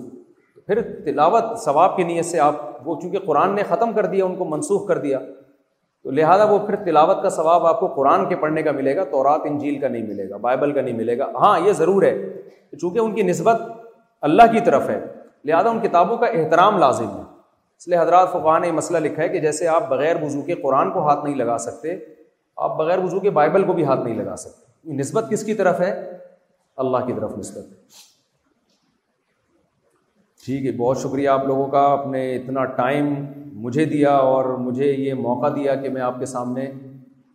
بات کر سکوں کموڈور صاحب کا پھر دوبارہ شکریہ اور میں امید کروں گا انشاءاللہ آپ لوگوں سے ہماری سلام دعا رہے گی اور میں یہ بہت یہ اپنا وقت جو ہے نا آپ کے لیے نکال کے آیا ہوں میں یعنی آسانی سے یہ یہ میں نے ٹائم نہیں نکالا ہے مجھے خیال ہے ایک مہینے سے رابطہ ہو رہا تھا اور میرا جو اسکیجول تھا اس میں مجھے سمجھ میں نہیں آ رہا تھا کہ میں کس وقت سفر کروں یہ اور ہمارے ساتھیوں کو پتہ ہے کہ رات ہم ڈھائی یا تین بجے یہاں پہنچے ہیں اور ایسے خطرناک راستوں میں سفر ہو رہا تھا ہمارا ہمیں ڈر لگ رہا تھا کہ ایسا نہ ہو کہ ہم ہی سیلاب زدگان بن جائیں ٹھیک ہے نا یہاں پہ آپ کے تو لیکن یہ کہ آپ لوگوں کی قدر ہے ہمارے دل میں کیونکہ آپ فیوچر میں قوم کے نبز آپ کے ہاتھوں میں ہوگی اور جو فورسز ہیں مجھے ان سے ویسے ہی اس لیے محبت ہے کہ میرا بڑا دل چاہتا تھا میں پاکستان نیوی میں جاؤں تو جو بھی ایسے ادارے ہوتے ہیں جو فورسز کے تابع ہوتے ہیں وہاں میرا ویسے ہی دل چاہتا ہے جانے کا آپ کہیں گے بھائی میرا نیوی میں جانے کا دل کیوں کرتا تھا اس لیے کہ میرے والد صاحب نیوی میں تھے تو وہ انہوں نے چائنا اور آسٹریلیا کے علاوہ دنیا کا ہر کنٹری دیکھا تھا مجھے بڑا مزہ آتا تھا والد صاحب پوری دنیا گھوم کر آئے تو میرا دل چاہتا تھا یار میں بھی یہ سفید کپڑے پہن کے پوری دنیا میں ٹریولنگ کروں تو والد صاحب پوری دنیا گئے تھے چائنا آسٹریلیا کہتے تھے میں نہیں گیا باقی پوری دنیا گیا ہوں تو ہم جب کارساز سے گزرتے تھے نا تو وہاں یہ لکھا آتا تھا join the navy and see the world تو اس سے مجھے ایک آگ لگ جاتی تھی کہ نیوی جوائن کریں اور دنیا دیکھیں تو خیر پھر میں دین کے علم کی طرف آیا کیوں آیا کیا اس کی وجوہات تھیں وہ ایک لمبا واقعہ ہے لمبا قصہ ہے میرا خیال تھا جب میں مولانا بنوں گا مولوی بنوں گا تو پھر ملا کی دوڑ کہاں تک مسجد کی تو اب جب میری دنیا میں ملکوں کے سفر ہوتے ہیں تو میں کہتا ہوں چلو یار نیوی والا آدھا کام تو اللہ نے ویسے ہی کرا دیا ٹھیک ہے تو مجھے ویسے ہی بہت اچھا لگتا ڈسپلن ڈسپل پھر میرے والے سب چونکہ نیوی میں تھے تو ریٹائرمنٹ کے بعد بھی ان کا اسٹائل فوجیوں والا ہی تھا تریسٹھ سال کی عمر میں صبح چار بجے تحجد پڑھتے پھر ایکسرسائز کرتے تھے وہ ہم محلے کے دوسرے بوڑھوں کو بھی دیکھتے تھے پڑے رہتے ہیں اٹھتے ہی نہیں پولیس آتی ہے ان کو اٹھانے کے لیے کہ بھائی اب اٹھ جاؤ صبح ناشتے کے لیے اٹھ جاؤ ٹھیک ہے نا تو میں اپنے والد صاحب کے لائف اسٹائل میں اور دوسروں کے لائف اسٹائل میں بہت فرق دیکھتا تھا میں نے دیکھا ہے جو بھی فورسز سے جن کا تعلق ہے پوری زندگی ان میں زندگی میں ایک ڈسپلن رہتا ہے ایک نظم و ضبط رہتا ہے آپ کسی اور شعبے میں جائیں گے نا یہاں کوموڈور صاحب بتا رہے تھے کہ ہمارے جو اسٹوڈنٹس فارغ ہوتے ہیں بہت سارے فورسز میں نہیں جاتے ادھر ادھر نکل جاتے ہیں تو میں آپ کو ترغیب دوں گا کہ دیکھیں پاکستان کی جو فورسز ہیں ایک ایسا ادارہ ہے کہ جس کی وجہ سے آج حرمین بچا ہوا ہے اسلامی کنٹری میں اس وقت سب سے زیادہ ویلیو جس کنٹری کی ہے نا مسلم کنٹریز میں وہ پاکستان ہے یہ بات میں اور آپ نہیں جانتے لیکن یہ اسلام کی جو دشمن قوتیں وہ یہ بات اچھی طرح سے جانتی ہیں تو اس لیے میں آپ کو ترغیب دوں گا کہ آپ میں جو زیادہ قابل لوگ ہیں جن میں زیادہ صلاحیت ہے وہ یہاں سے فارغ ہونے کے بعد نیوی میں آرمی میں یا ایئر فورس ہی کو جوائن کریں اچھے لوگ فورس میں جائیں گے اس سے ملک کو زیادہ فائدہ ہوگا اور ایک اچھے جذبے کے تحت جائیں آپ لوگ اور نیوی کی تو اسلام میں زیادہ فضیلت ہے میرا ارادہ میرا ایک دفعہ بیان ہوا پاکستان نیوی کے جو جو بھی فوجی تھے ان لوگوں میں میرا بیان تھا تو میں نے پھر وہ احادیث جمع کرنا شروع کی کہ سمندری لڑائی کی اسلام میں کیا فضیلت ہے بہت ساری احادیث ملی جن میں رسول اللہ صلی اللہ علیہ وسلم نے فرمایا کہ سمندر میں لڑنے والے کو اللہ نے خشکی میں لڑنے والے پر ترجیح دی ہے اور آپ صلی اللہ علیہ وسلم نے فرمایا جب جو سمندری لڑائی لڑتا ہے اور اس کا سر چکراتا ہے اس کیونکہ سمندر میں جا کے ہمارا سر چکرا گیا تھا ہم گئے نا شپ پہ گئے تو نبی صلی اللہ علیہ وسلم نے فرمایا کہ اس سے اس کے گناہ جھڑتے ہیں تو سمندر کی لڑائی اسلام میں خشکی کی لڑائی سے زیادہ فضیلت رکھتی ہے اب میں دیکھتا تھا کہ نبی صلی اللہ علیہ وسلم کا ویژن دیکھیں آپ صلی اللہ علیہ وسلم کی لڑائیاں سمندر میں نہیں ہوئی ہیں لیکن آپ کو پتا تھا کہ میری امت سمندروں پہ بھی حکومت کرے گی تو آپ نے پہلے سے سمندر کی لڑائی کی فضیلت کو بیان کیا تھا اس لیے میں جو بھی یہاں اسٹوڈنٹس بیٹھے ہوئے ہیں میں ان سے گزارش کروں گا کہ میں آپ فورسز کو ترجیح دیں اچھے لوگ جائیں فوج میں وہ آگے بڑھیں گے تو اس سے ہمارے کنٹری کو زیادہ فائدہ ہوگا ہمارا کنٹری اور مضبوط ہوگا اسٹرانگ ہوگا جس بھی شعبے میں آپ جاتے ہیں ہدف آپ نے آخرت ہی کو بنانا ہے کہ میں ایک اچھا انسان بن کے دکھاؤں بہت خوشی ہوئی آپ لوگوں سے مل کے اللہ تعالیٰ آپ کی زندگیوں میں برکت دے آپ کا علماء سے رشتہ اسی طرح سے قائم رکھے اور یہ جو ہماری دو بہنیں بیٹھی ہوئی ہیں ان سے میں معذرت کروں گا میں نے جو دو تین لطیفے سنائے اس پہ پیش کی معذرت یہ صرف لطیفے ہی ہیں ان کی حقیقت سے کوئی تعلق نہیں جزاک خواتین جنازے پہ میک اپ کے ساتھ نہیں جاتی بالکل غلط بات ہے ٹھیک ہے نا یہ تو میں بیان کر رہا تھا اسی طرح کا تو بعض خواتین کو اعتراض ہوا میں نے یہ میں آپ کے علاوہ کی بات کر رہا ہوں تو میں جب بھی ایسی بات کرتا ہوں میں کہتا ہوں یہ ان خواتین کی بات کر رہا ہوں جو میرا بیان نہیں سن رہی جزاک اللہ السلام علیکم ورحمۃ اللہ وبرکاتہ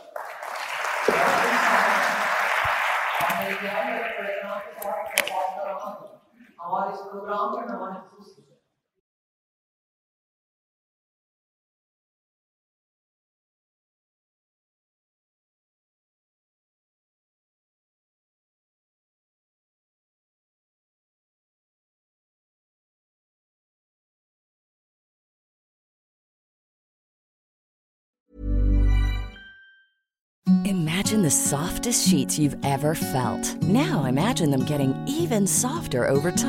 That's what you'll feel with Bowl and Branch's organic cotton sheets. In a recent customer survey, 96% replied that Bowl and Branch sheets get softer with every wash. Start getting your best night's sleep in these sheets that get softer and softer for years to come. Try their sheets with a 30-night guarantee. Plus, get 15% off your first order at bowlandbranch.com. Code BUTTERY. Exclusions apply. See site for details. Hi, I'm Daniel, founder of Pretty Litter. Cats and cat owners deserve better than any old-fashioned litter. That's why I teamed up with scientists and veterinarians to create Pretty Litter. Its innovative crystal formula has superior odor control and weighs up to 80% less than clay litter. Pretty Litter even monitors health by changing colors to help detect early signs of potential illness. It's the world's smartest kitty litter. Go to prettylitter.com and use code ACAST for 20% off your first order and a free cat toy. Terms and conditions apply. See site for details.